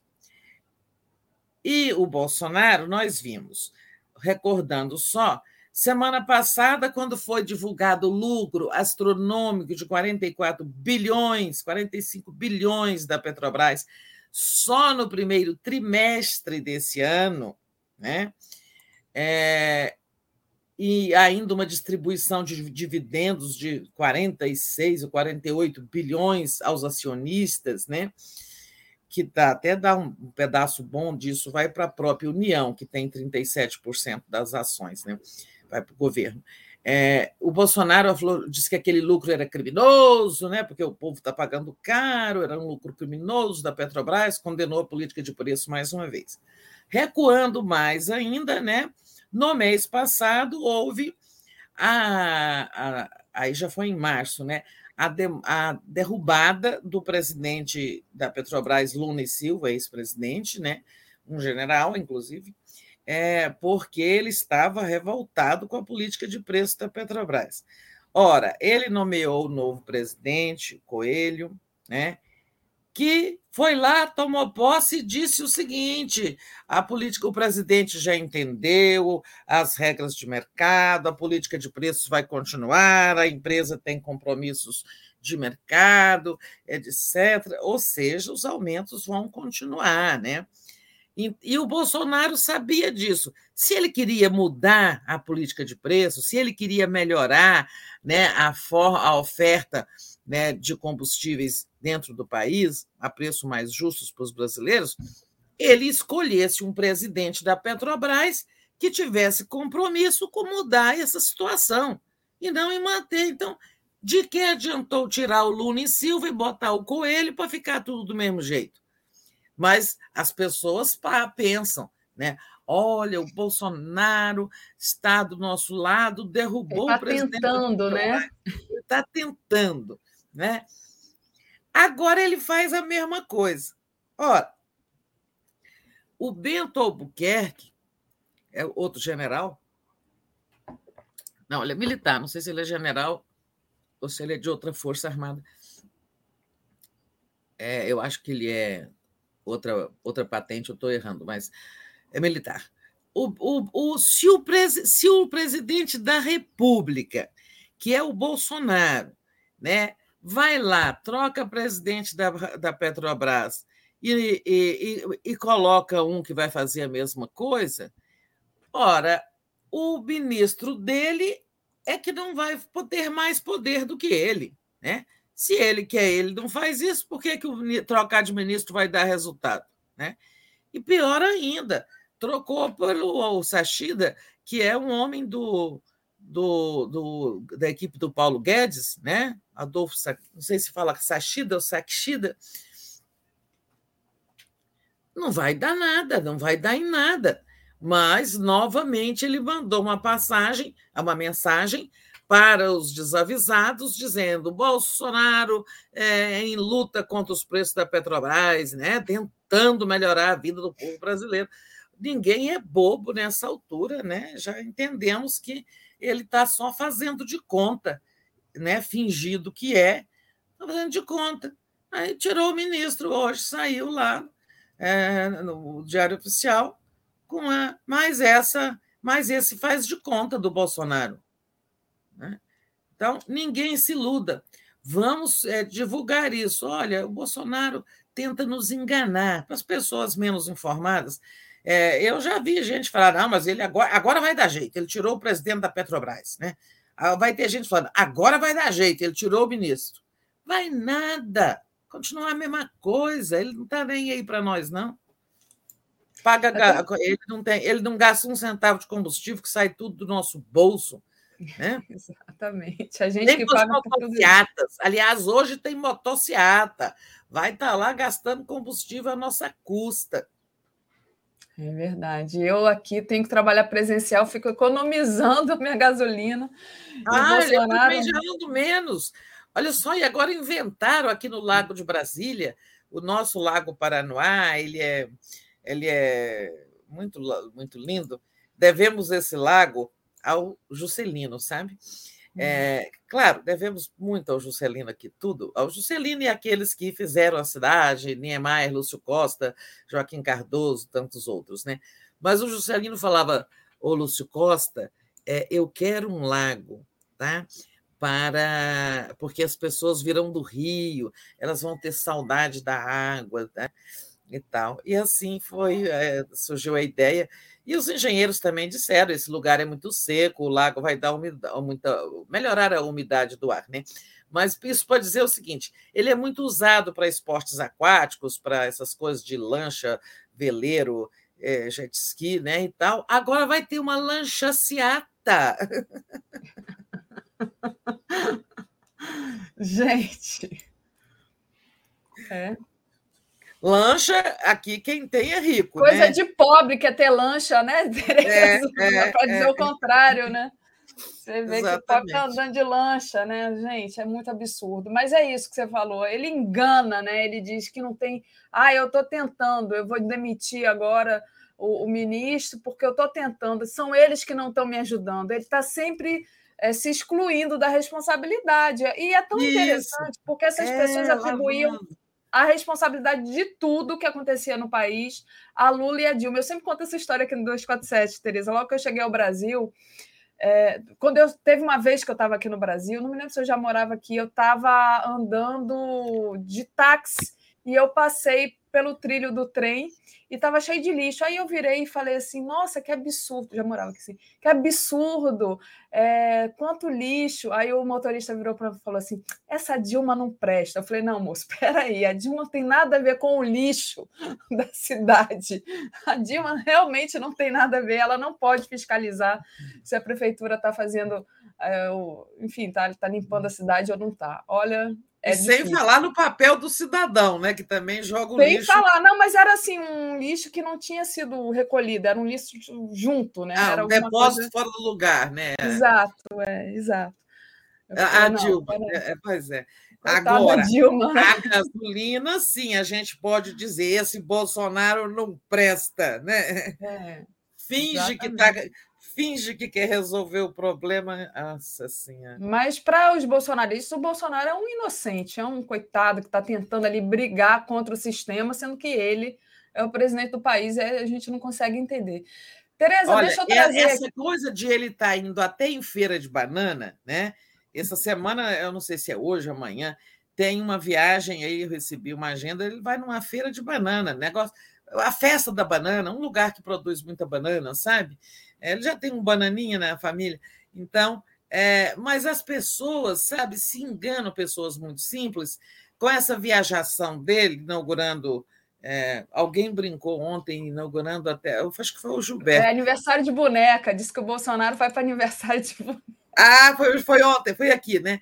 Foi, então, foi aqui. É, eu encontrei, eu conversando com um bolsonarista, é um vizinho de meu irmão, e ele dizia: Mas tá doido? Você não vê o tanto que esse homem trabalha? Todo dia ele inaugura uma coisa nesse país. Nossa Senhora, é isso. A ponte que ele veio inaugurar aqui em Maceió, o viaduto, era um negócio que já estava inaugurado, enfim, que não um absurdo, um negócio pequenininho. Uh, Gilberto Cruvinel diz: dá para arrumar um torpedo para lançar na lancha? A Seata não faz isso, não. Vai. Não, nem Gilberto, sei, tem peixe. não somos dessa turma, não. Não, nem sei. Vai, vai matar seres humanos e os peixinhos. Não, a gente não quer lançar nada, não, Gilberto, mas fica aí de indignação do Gilberto aqui é, conosco, que é muito importante essa indignação. O pessoal está dizendo, não é para rir, é para se indignar. A gente fica indignado também. Mas a gente tem que rir de certas coisas porque não dá, sabe? Senão a gente cai na depressão profunda. Ali Oliveira diz: podemos fazer uma jangada ciata. Boa ali. O pessoal aqui de Maceió. É... Oh, vai ser uma coisa linda, hein? Ia ser lindo demais. É. Corda Bamba, povo de Brasília, muito importante, hein? Hoje, às 20 horas, lançamento da pré-candidatura do Fabiano Trompetista, deputado distrital, auditório do Sindicato Sindicep, setor bancário sul, quadra 1, bloco K17, andar 17, né? É, 17 andar. Compareçam. Ah, inclusive, Tereza, é, me pediram o seu contato para te mandar o convite. Ah, ele já me escreveu, ele já me convidou, eu falei que vou lá. Só que eu não dou conta de chegar bem cedo, tenho boa noite, mas depois eu vou por causa do é, o Fabiano trompetista que é muito muito legal, né? Tocou ali, é, fez vários atos. Não ele lá na festa do Lula da, do, da lançamento ato, da é. candidatura, é. né? Todo é, todo todo acarinhado pelo Lula. Isso. Bom, é, é, Tereza, não sei se você ainda vai querer falar do Calil, a questão do, de Minas, ou se a gente passa para a questão do, do Bolsonaro gastando nosso dinheiro. o que, que você prefere? Tá gastando. Gente... É, qual é a nova? Não, a, você, é, a, gente tinha pensado em falar do Bolsonaro gastando seis vezes mais em publicidade esse ah, ano. Ah, sim. É, não, dá para falar as duas. Rapidamente, de Minas, muita atenção em Minas, é, mas eu acho que vai sair a, o acordo lá. É muito importante que saia o acordo com o PSD lá. É, a passagem do Lula por Minas termina hoje, lá em Juiz de Fora, né? Ele deve ter deve ter uma festa bonita lá, a cidade onde o PT ganhou a eleição, tudo mais, muito cuidado com segurança, aquilo que a gente já comentou. É, o, o, prefeito disse lá, né, ontem, eu não dei, eu não dei, ele disse que não deu bolo no Lula, porque a ausência dele no evento de Belo Horizonte foi disse que ele deu um bolo. Ele falou: não, aqui em Minas ninguém dá bolo em amigo. Amigo a gente recebe com café quente e pão de queijo. Bom, está chamando de amigo, quer dizer que a conversa ainda está aberta. É, estão conversando, não se encontraram, mas né, a conversa prossegue. E eu acho que vai dar o seguinte: né? Tá difícil de tirar aquele senador Alexandre Silveira né, de, do papel de candidato a senador na, na chapa do é, Calil tem uma possibilidade diferente agora, que é o Calil oferecer a vaga de vice para o PT, né, de vice-governador, que não é pouca coisa, né? E o Alexandre Silveira não aceita o convite do Lula, oh, desculpa, do Bolsonaro para ser líder ou vice-líder do governo no Senado. É, isso não pode acontecer, ele se tornar líder bolsonarista. Né? Ah, ele continuaria como candidato a senador. Está difícil, talvez tenha que ser sacrificada a candidatura do petista Reginaldo Lopes, né? mas é importante consolidar Minas. Né? O, o, o, o Calil também, o prefeito, ele precisa do Lula. Né?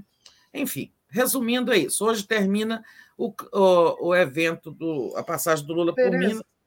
Pessoal da BI no Rio querendo muito que o Lula fosse a nossa posse na sexta-feira, tá? É, mas eu não sei se vai ser possível, porque ele vai estar voltando né, de Minas, é cansado, ainda ia ao Rio para a posse da BI. Mas fica aí o apelo. A BI gostaria muito de ter o Lula no ato lá de sexta-feira. Tereza, deixa eu trazer aqui uma, o Marcelo Auler. Acabou ah, de me tá mandar. Aí? Marcelo Auler acabou de me mandar aqui é, no WhatsApp. Eu vou compartilhar aqui um vídeo do que está acontecendo. Peraí, que eu estou aqui lutando para baixar aqui. Vamos ver se eu consigo. Não, não consigo. Mas tudo bem, eu vou compartilhar do WhatsApp mesmo. É, o, o, um vídeo do que está acontecendo agora lá em Juiz de Fora. Então, tem gente armada, policial armado e ameaçando ali a militância. Então, tá aqui, olha. Não sei se vai dar para ouvir. Deixa eu. Ô, Ney!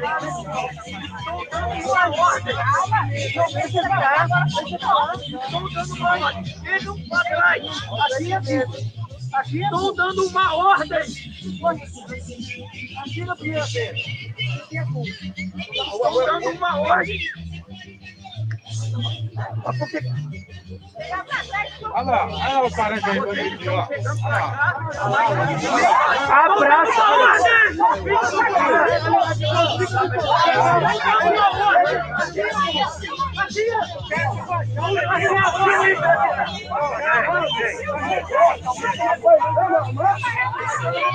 Vai ter uma manifestação pacífica, rapaz.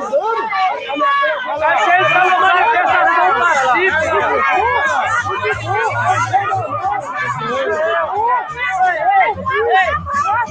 Olha lá.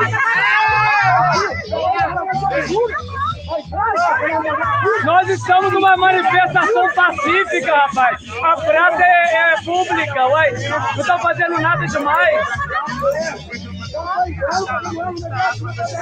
Não precisa de arma, não, rapaz. Lula! Lula! Lula! Lula!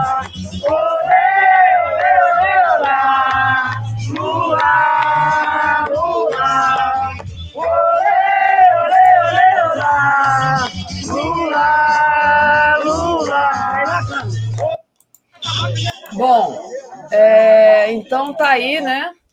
Marcelo mandou, aconteceu agora em Juiz de Fora, os, os policiais armados apontando arma para gente que está fazendo manifestação pacífica. A gente vê ali que são pessoas é, com a bandeira do MST, mas eu acho que isso dá uma pequena amostra de como é... as, a, essa polícia, que né, quem tem armas, né, que deveria estar protegendo o povo, deveria estar garantindo a manifestação pacífica, está apontando arma para a gente que não está fazendo nada, né, Tereza? Passo para você. Pois é, isso dá é só um, né, uma amostra do que vai ser essa campanha, né? Vai ser uma campanha muito violenta, muito cuidado, sabe, muito perigosa, porque esse pessoal está aí para criar confusão. A gente viu a ministra, a prefeita Margarida Solomão, dizendo que, eu li ontem em declarações dela, dizendo: não, nós dialogamos bem com os aparelhos policiais, com as forças de segurança aqui na cidade, tal e tal. Mas está vendo aí? É a força de segurança que está criando a confusão, né? É, foi polícia, e tem, claro, deve ter bolsonaristas também. É, desde é. o começo a gente vem dizendo isso, que juiz de fora era perigoso, porque é, não é pelo fato de o PT ter ganhado a eleição que quer dizer que eles não são é, perigosos. Né? Bolsonarista não precisa ser maioria, né? o importante é que eles são exaltados e dispostos a tudo. Lamentável isso aí, mas trocaram o local do evento, sabe? É, até desculpa foi de que era pequeno, mas eu tenho informação de que foi por razão de segurança. Tereza, deixa eu trazer o Marcelo aqui, que ele que trouxe essa traz, informação, traz. ele vai dar mais detalhes. Bom, bom dia, dia bom dia, Tereza, bom dia, Daphne. Eu estou entrando dia, aqui meio, meio de improviso, mas eu estou recebendo essas informações desde ontem à noite. O clima está meio pesado lá. Eles andaram fazendo muitos cartazes contra a presença do Lula, enaltecendo lá o o Bolsonaro. Eu vou te mandar pelo WhatsApp, Daphne, uns cartazes que foram feitos para você ver é, como é que está a recepção lá. E tem uma colocação, inclusive, do senador Humberto Costa, que fala que a assessoria do ex-presidente decidiu redobrar a segurança do petista em Juiz de Fora após alerta sobre possíveis ataques de bolsonarista ao ex-presidente. Mas ameaças não nos intimidam. Enquanto eles distribuem ódio, a gente defende o amor. Printou ontem, o, colocou nas redes ontem o, o senador Humberto Costa. Esses aí são os cartazes que eles distribuíram ontem à noite, eu recebi isso. É, querendo barrar a entrada do Lula em Juiz de Fora, que é uma cidade que o PT sempre teve forte é, presença. Depois perdeu, mas agora a Margarida Salomão ganhou na última eleição. Porém, a questão da facada ter sido lá também gerou um grande público bolsonarista agora lá.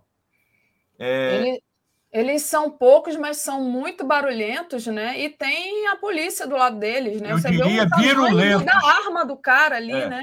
Eu diria virulentos até. Não Sim. só barulhentos, mas eles estão fazendo ameaças.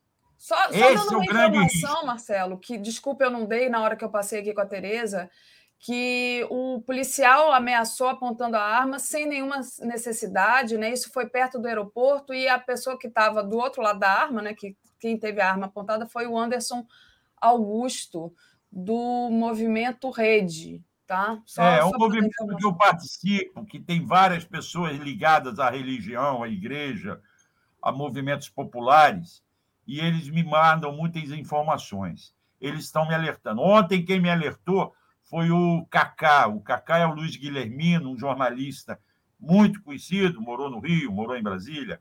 É, o, Cacá, inclusive, está no Conselho Deliberativo da BI.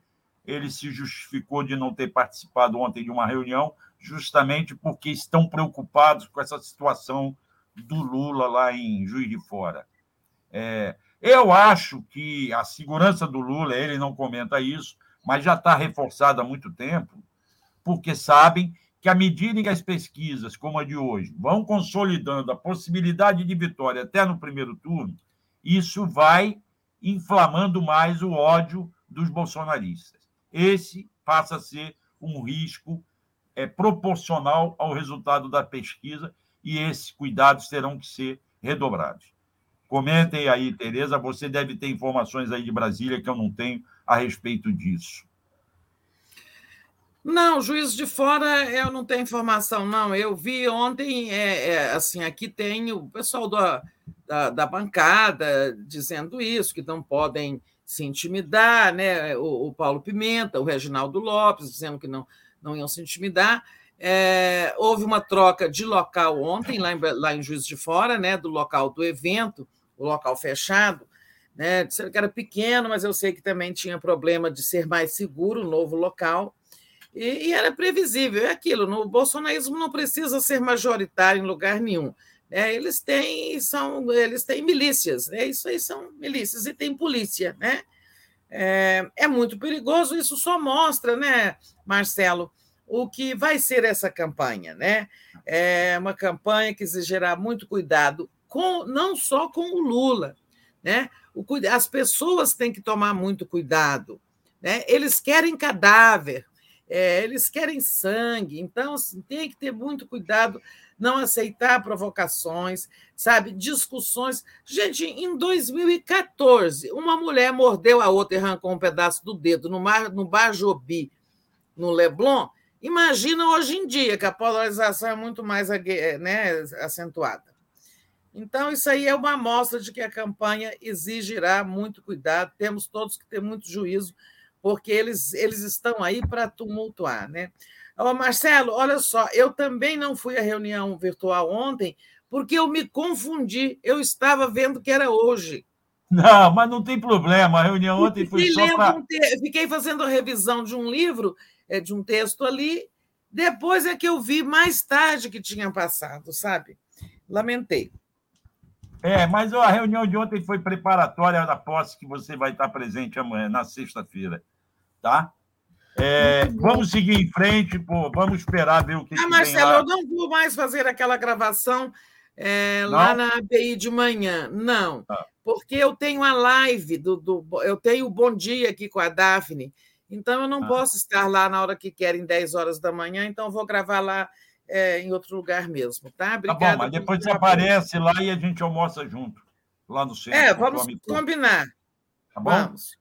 Valeu, e, a Daphne, e, a Daphne, fica com água na boca. Porque Fico, podendo... fazer o quê, né? Louca para estar no Rio com vocês, almoçando também, mas eu almoço aqui em Maceió mesmo, tudo bem, nem tá vou ligar. Obrigado aí pela entrada, Daphne. Bom dia para você, bom dia, Tereza, bom dia, comunidade.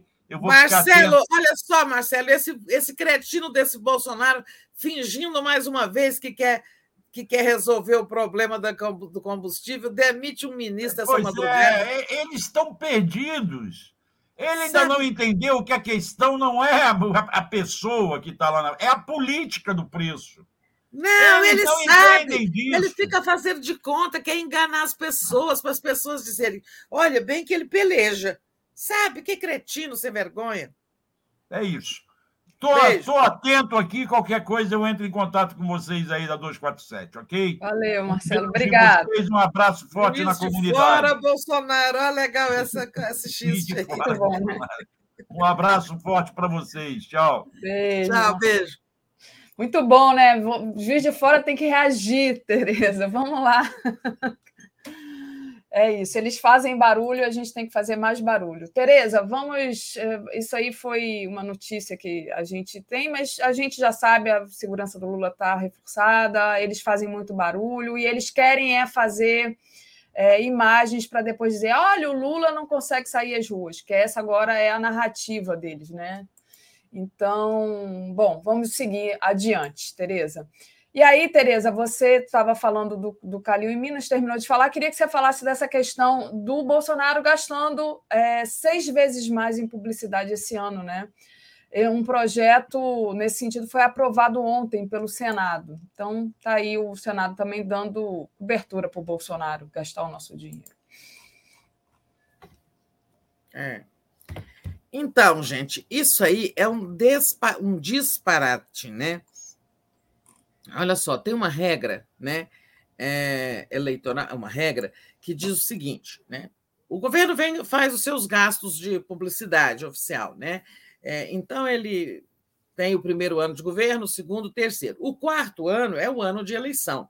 Então existia uma regra, uma lei, né, que dizia o seguinte: no ano eleitoral, o governo pode gastar em publicidade a média do que gastou no primeiro semestre do ano. Tá? Então, pega ali de janeiro a junho, né, divide por seis, tira a média, e você tem é, é, a, a, média do que gastou no primeiro semestre é, dos anos anteriores. Tá? Isso é uma forma de conter o gasto do governo no ano com publicidade, no ano eleitoral, né? Ou seja, coibir o uso da máquina, do recurso público, né, no ano de campanha em que o, o presidente pode estar disputando a reeleição, como é o caso. Né? Aí o governo fez um projeto lá, e olha que absurdo o Congresso aprovar esse projeto.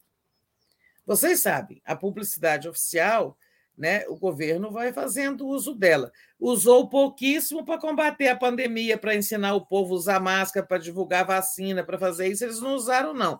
Mas para ficar fazendo outras coisas aí, é, várias outras publicidades de governo eles estão fazendo, né?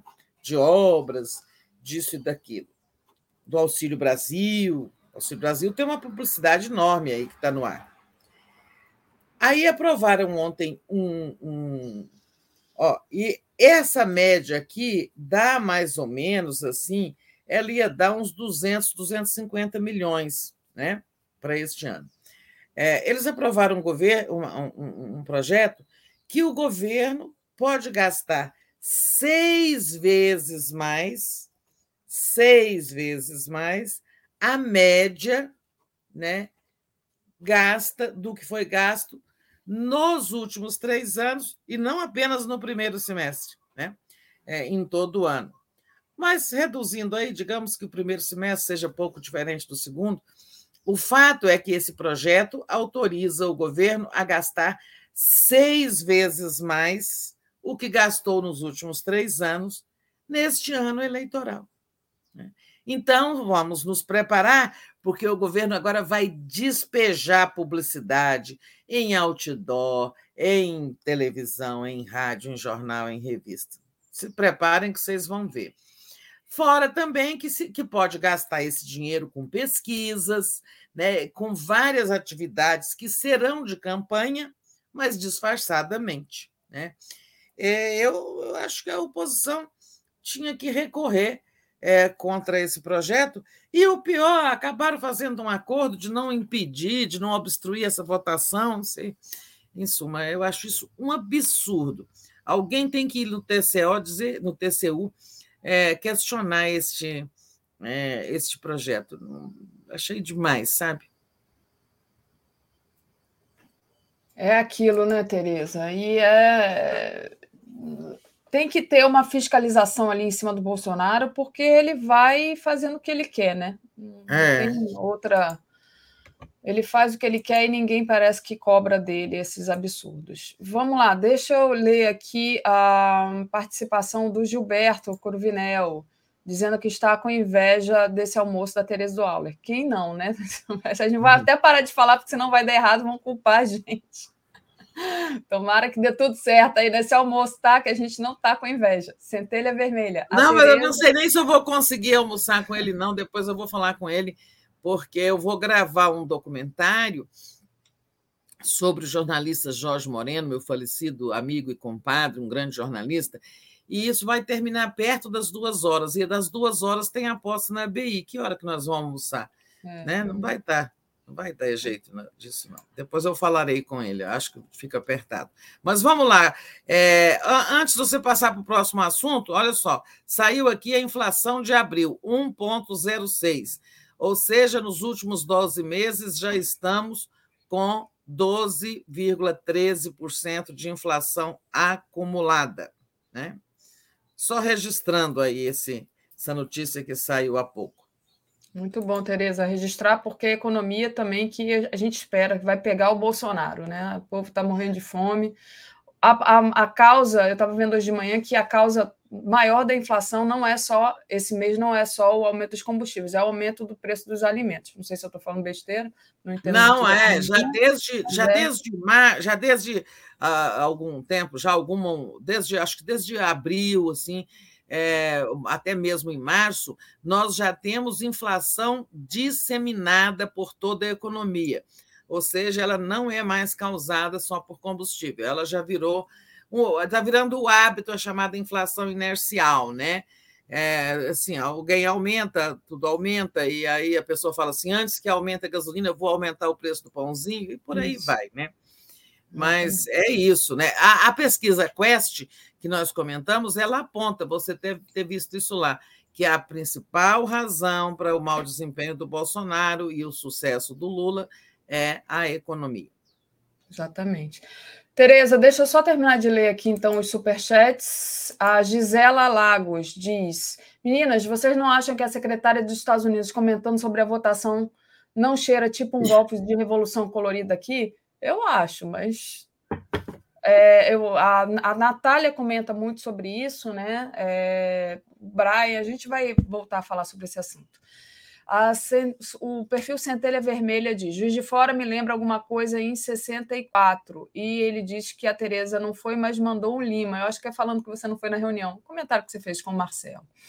O Eduardo Lessa está mandando para o Léo aqui atrasado. Tenho certeza que há muitos militares em maior número de patriotas democratas na corporação. Eles eram considerados exemplo e voltarão a ser.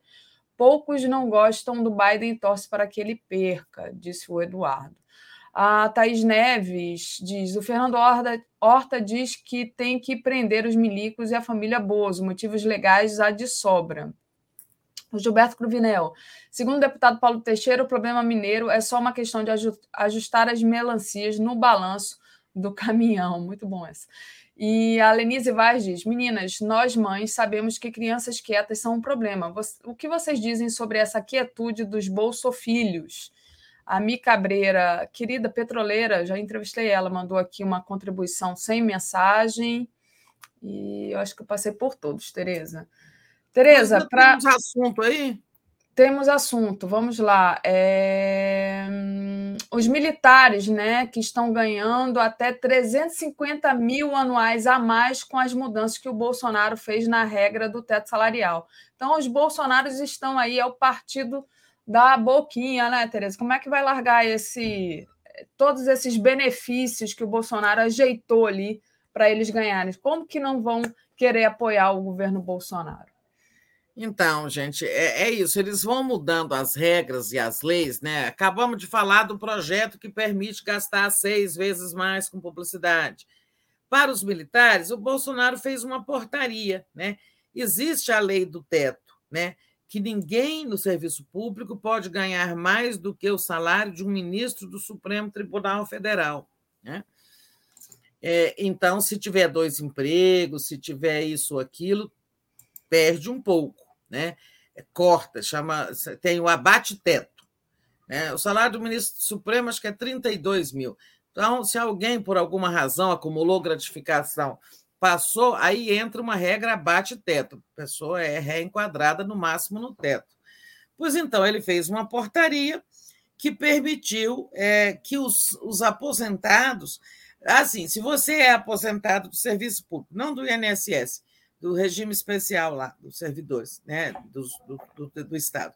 É aposentado e também volta a trabalhar, ganha um cargo comissionado, estoura o teto, entra o chamado abate-teto. Né? Ele fez uma portaria dizendo que os, que os militares aposentados é, podem e que estejam ocupando cargos é, não precisam de obedecer o teto. Né? Então, o sujeito recebe o soldo é, e também é, recebe é, o, o, salário, né, o vencimento do cargo comissionado, que todos eles têm, né, dizem que são 6 mil cargos comissionados ocupados por militares no governo, né, e tudo fora do limite do teto. E isso dá para eles um ganho de até 350 mil, dependendo do posto da pessoa, por ano acima do teto. Né? É, então, por isso que é difícil, é, vai ser difícil lidar com a questão militar. Né? Eu sempre falo, tem que aprovar a emenda constitucional da deputada é, Perpétua Almeida, que proíbe militares de ocupar cargos civis, com poucas exceções, gabinete militar, GSI, etc. Né? É, uma das primeiras providências do Lula será aprovar essa emenda, porque aí vira, vira, vira Constituição, né? É, entra na Constituição, e eles têm que, eles voltam para as casernas. Sim. Opa, deixa eu tirar aqui. Eu estava procurando aqui o nosso próximo assunto para compartilhar na tela, mas deixa eu então ler aqui se a gente tem, se a gente já tem mais contribuição de superchat, agradecer a todos, pedir para você, para vocês deixarem um like é, e compartilhar essa live. A Ana Vilela pergunta: vocês não, vocês vão comentar a fala da Rita Von Hunt contrária à candidatura do Lula? A gente já comentou, Ana, a gente já comentou, não lembro se eu comentei com a Tereza mas já comentei quem foi o convidado de ontem, com o Marcelo, eu acho. Com certeza eu já comentei aqui. Ah, comentei na segunda-feira com o André Constantini. Tereza, você quer falar sobre isso? É, não, também comentamos muito ontem no Boa Noite, isso foi muito comentado. É. Mas pode, pode acrescentar aí, Daphne, alguma coisa. Não, é, é isso. Acho que a gente já comentou, né, que, que tem que ser Lula no primeiro turno né? A, a, opinião do, acho que sua opinião, a opinião do André Constantini, com quem eu comentei isso é sempre de que agora tem que unir forças, mas que é, a, existe, a gente está num momento democrático. Se ela, a Rita, que é uma pessoa assim que eu, eu sou até inscrita no canal dela, tem o direito de falar e emitir a opinião dela. É, é... faça e fique nos limites, digamos, do debate democrático, da disputa Isso. democrática, né? Ah, agora, não podemos é descambar. Vamos respeitar as opiniões, as divergências, mas sempre tudo dentro da chamada civilidade democrática, né? Tereza, a gente tem aqui ainda, temos 10 minutos e dois assuntos para comentar. Um é o Arthur Lira, né? É, que é, defender o sistema eleitoral dos ataques do, dos militares. Você diz que ele saiu da muda, né? Que expressão é essa, saiu da muda? E não conhecia, não. não. E o, não, e o deputado José Guimarães, do PT, né, está cobrando uma reação mais enérgica do Congresso. E tem a questão do Alexandre de Moraes também tomando uma decisão importante sobre a questão do, do, inquérito das milícias digitais, né? E o, a questão da fake news, que ele colocou as duas coisas juntas. Mas aí eu passo. Você quer comentar as duas ou você vai priorizar uma? O que, você prefere? É, não, eu assim, esse, é, essa é a questão, nós não falamos disso hoje, né? É, o, a conspiração que segue em curso contra o sistema eleitoral, contra as urnas eletrônicas, que na verdade é o Bolsonaro tentando criar uma confusão, é, uma forma de, de, de, de, golpe de golpe soft, de guerra híbrida, uma confusão assim que leve a melar a eleição, né?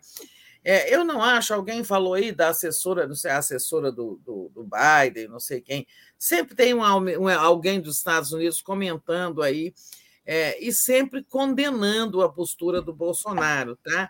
É, não quero ser ingênua, mas nesse caso é, particular, eu não vejo motivo nenhum dos Estados Unidos para estimular aqui no Brasil uma guerra colorida é, que favorecesse o Bolsonaro. Tá? Não há interesse nenhum do governo Biden em ver o Bolsonaro reeleito. Né? É, nesse caso aí, eu acho um pouco sim de, é, de teoria da conspiração. Pelo contrário, é, todas as manifestações que eu acho que os, as pessoas do entorno do Biden estão fazendo, elas não favorecem o Bolsonaro. Né? É sempre criticando isso e, e é, defendendo o sistema eleitoral, louvando as instituições brasileiras. É, não porque isso esteja de acordo com a história dos Estados Unidos, que sempre foi uma história intervencionista e tudo mais. Né? Mas, nesse caso particular, por interesses geopolíticos, não interessa. Né?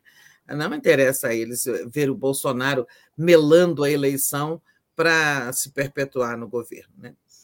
É, agora, essa conspiração contra as eleições, contra o sistema eleitoral, eu estou sempre falando isso. Olha, a sociedade civil precisa reagir mais, as instituições precisam reagir com mais força. E foi o que o deputado Zé Guimarães disse ontem, que o Congresso precisa ter uma reação mais enérgica. Né? E ele disse isso depois que o TSE, né, através do ministro Luiz Fachin, teve uma reação enérgica. Devemos aplaudir a reação do ministro Fachin, que deu um chega para lá no ministro da Defesa, não vai receber o ministro da Defesa, sabe, recusou tentativas de sugestões fora de hora, desqualificou aquelas sete sugestões né, que eles enviaram fora de hora, é, e até coisas tolas que mostram a desinformação dos militares sobre como funciona o sistema eleitoral. Por exemplo, sugerir que os TRS também participem da apuração para não ficar o Supremo, o TSE sozinho dono da bola. Sabe? Aí o ministro explica: olha, os TRS já participam, cada estado a apuração vai, o boletim de urna vai para os TRS, os boletins de urnas vão para os TRS, que somam os votos dos estados que são repassados ao TSE. Né? Então, eles são, inclusive, ignorantes, etc. Eu acho que o ministro Faquim teve uma atitude extremamente é, oportuna, necessária, corajosa. Gente, o cabo do meu celular, do meu computador acabou, caiu e a bateria estava acabando, né? mas já resolvido. Então, agora, o Congresso, nós vimos o presidente do Senado, sim, saiu ali com uma postura já desde a semana passada, ele está é, ali na, na linha de frente de condenar é, essas maquinações golpistas e defender o sistema eleitoral. É, aí, finalmente, é, o, o, presidente da Câmara sair da muda é, é, Daphne, é romper um silêncio, tá? É só isso. É, ele vinha calado, ficava só o presidente do Senado falando. Aí, finalmente, ontem, em Nova York, é onde ele está participando de algum evento lá, ele disse: Ah, sim, as urnas são confiáveis, não tem por que desconfiar. Eu fui eleito por esse sistema, não sei quantos mandatos, todo mundo foi eleito e tal. Precisa de aprimoramento? Precisa. Eu não gostei dessa frase, porque isso dá razão para os bolsonaristas, né? Ah, tá, o presidente da Câmara disse que precisa de aprimoramento. Devia ter dito assim: tudo, é, todo sistema pode ser aprimorado, né? mais confiável ele é. Mas, enfim, o importante é que ele saiu da muda, pelo menos, e se colocou não ao lado do Bolsonaro, mas na defesa do sistema eleitoral. Mas o que está dizendo o Zé Guimarães? é preciso uma reação mais enérgica do Supremo, do Congresso. Né? Eu acho que o TSE e o, e o, o, o Supremo né, estavam muito sozinhos nessa resistência institucional, e o Congresso precisa de reação mais enérgica e mais sintonizada do, do presidente da Câmara com o presidente do Senado, as bancadas. Todo mundo precisa de ter uma resposta mais à altura, que ainda não teve. Mas foi isso que aconteceu ontem, ele sair da muda. Né? É, agora, assim, em relação às posturas do, do judiciário, né? Que, olha, assim, não vamos perder tempo dizendo o judiciário já fez isso, já fechou os olhos para o golpe. Né? Passou, nós estamos aqui diante de uma, diante, na beira do esbarrancado, na beira do abismo. Então, vamos, vamos ver quem está fazendo as coisas certas. Né? Ontem, o ministro Alexandre de Moraes tomou atitude também importante. É, ele juntou no mesmo inquérito o inquérito das milícias digitais que distribuem fake news, ameaçam autoridades, né? Vocês sabem, é aquele que tem muitos bolsonaristas envolvidos, filhos do Bolsonaro, inclusive, e, e, do qual faz parte o Daniel Silveira, o primeiro condenado desse inquérito, né? É, é, esse, bom, aí foi perdoado pelo Bolsonaro. É, o Bolsonaro. Então, o ministro aí vai juntar este inquérito com aquele outro que investiga os ataques do Bolsonaro ao sistema eleitoral, que faz fake, distribuiu fake news contra as urnas, falou em sala secreta, aquilo tudo que ele fez numa live numa quinta-feira de algumas semanas, eu acho que de março, né? É, e aquilo gerou um, um inquérito, né? Porque aquilo é crime. Se você questiona o sistema eleitoral de um país, você está questionando a própria democracia. Democracia baseada no voto Se o voto não é confiável, então você está questionando o sistema democrático. Né? É, por isso, e esses inquéritos vão tramitar junto. Ou seja, o Bolsonaro, essas investigações chegam mais perto do Bolsonaro, né? ele fica mais encalacrado em investigações judiciais, que podem não terminar enquanto ele for presidente, mas ele vai pagar depois. Né? É, ele, é, o que o ministro procura? É, ele procura vincular ataques ao sistema eleitoral como parte de uma conspiração maior é, conduzida por uma organização criminosa de ataque à democracia, que tem financiadores, que tem militantes, que tem comandantes, né? Uma organização criminosa, que é a organização do golpe, a companhia do golpe, que nós estamos enfrentando essa companhia do golpe desde 2019. Então, parabéns para o ministro Alexandre Moraes também. Muito bom, Tereza. Tereza, tem mais alguma coisa? Com isso, eu acho que a gente finaliza. Isso, vamos lá na sua programação. Nossa, programação. só queria, antes de falar da programação, agradecer a todo mundo e mandar um beijo para Josi Gomes, que está fazendo aniversário hoje aqui. Que... Então, um beijo para você, Josi. Feliz aniversário, comemore bastante. Tá? É... Deixa eu dar a programação, então, vamos a ela. Vamos lá. Às 10 horas, o mundo como ele é, a memória soviética estava presente na Praça Vermelha em Moscou. Às 11 horas, giro das 11, farra dos generais, militares se lambuzam com salário acima do teto. Às 13 horas, a campanha de Michele, o podcast do Conde. Às 14 horas, soltando verbo, Lofer, tortura e suas relações. Às 15 horas, tem a Tuxi Conde, não percam. Às 16 horas, Brasil Popular, desafios para a democratização da comunidade. 16h30, Lula participa de plenária popular e entrevista coletiva em Juiz de Fora. Então, fiquem atentos aí, a gente vai transmitir ao vivo. 17 horas, Pauta Brasil. 18h30, Boa Noite 247, Tereza vai estar de volta. Às 22 horas, o dia em 20 minutos. E às 23 horas, a live do Conde. E com isso, Tereza, a gente finaliza aqui. Obrigada por pelas suas análises. A gente deixa um beijo para todo mundo, Tereza. Isso, beijo para todo mundo, para você. Eu volto, boa noite. Tchau, tchau.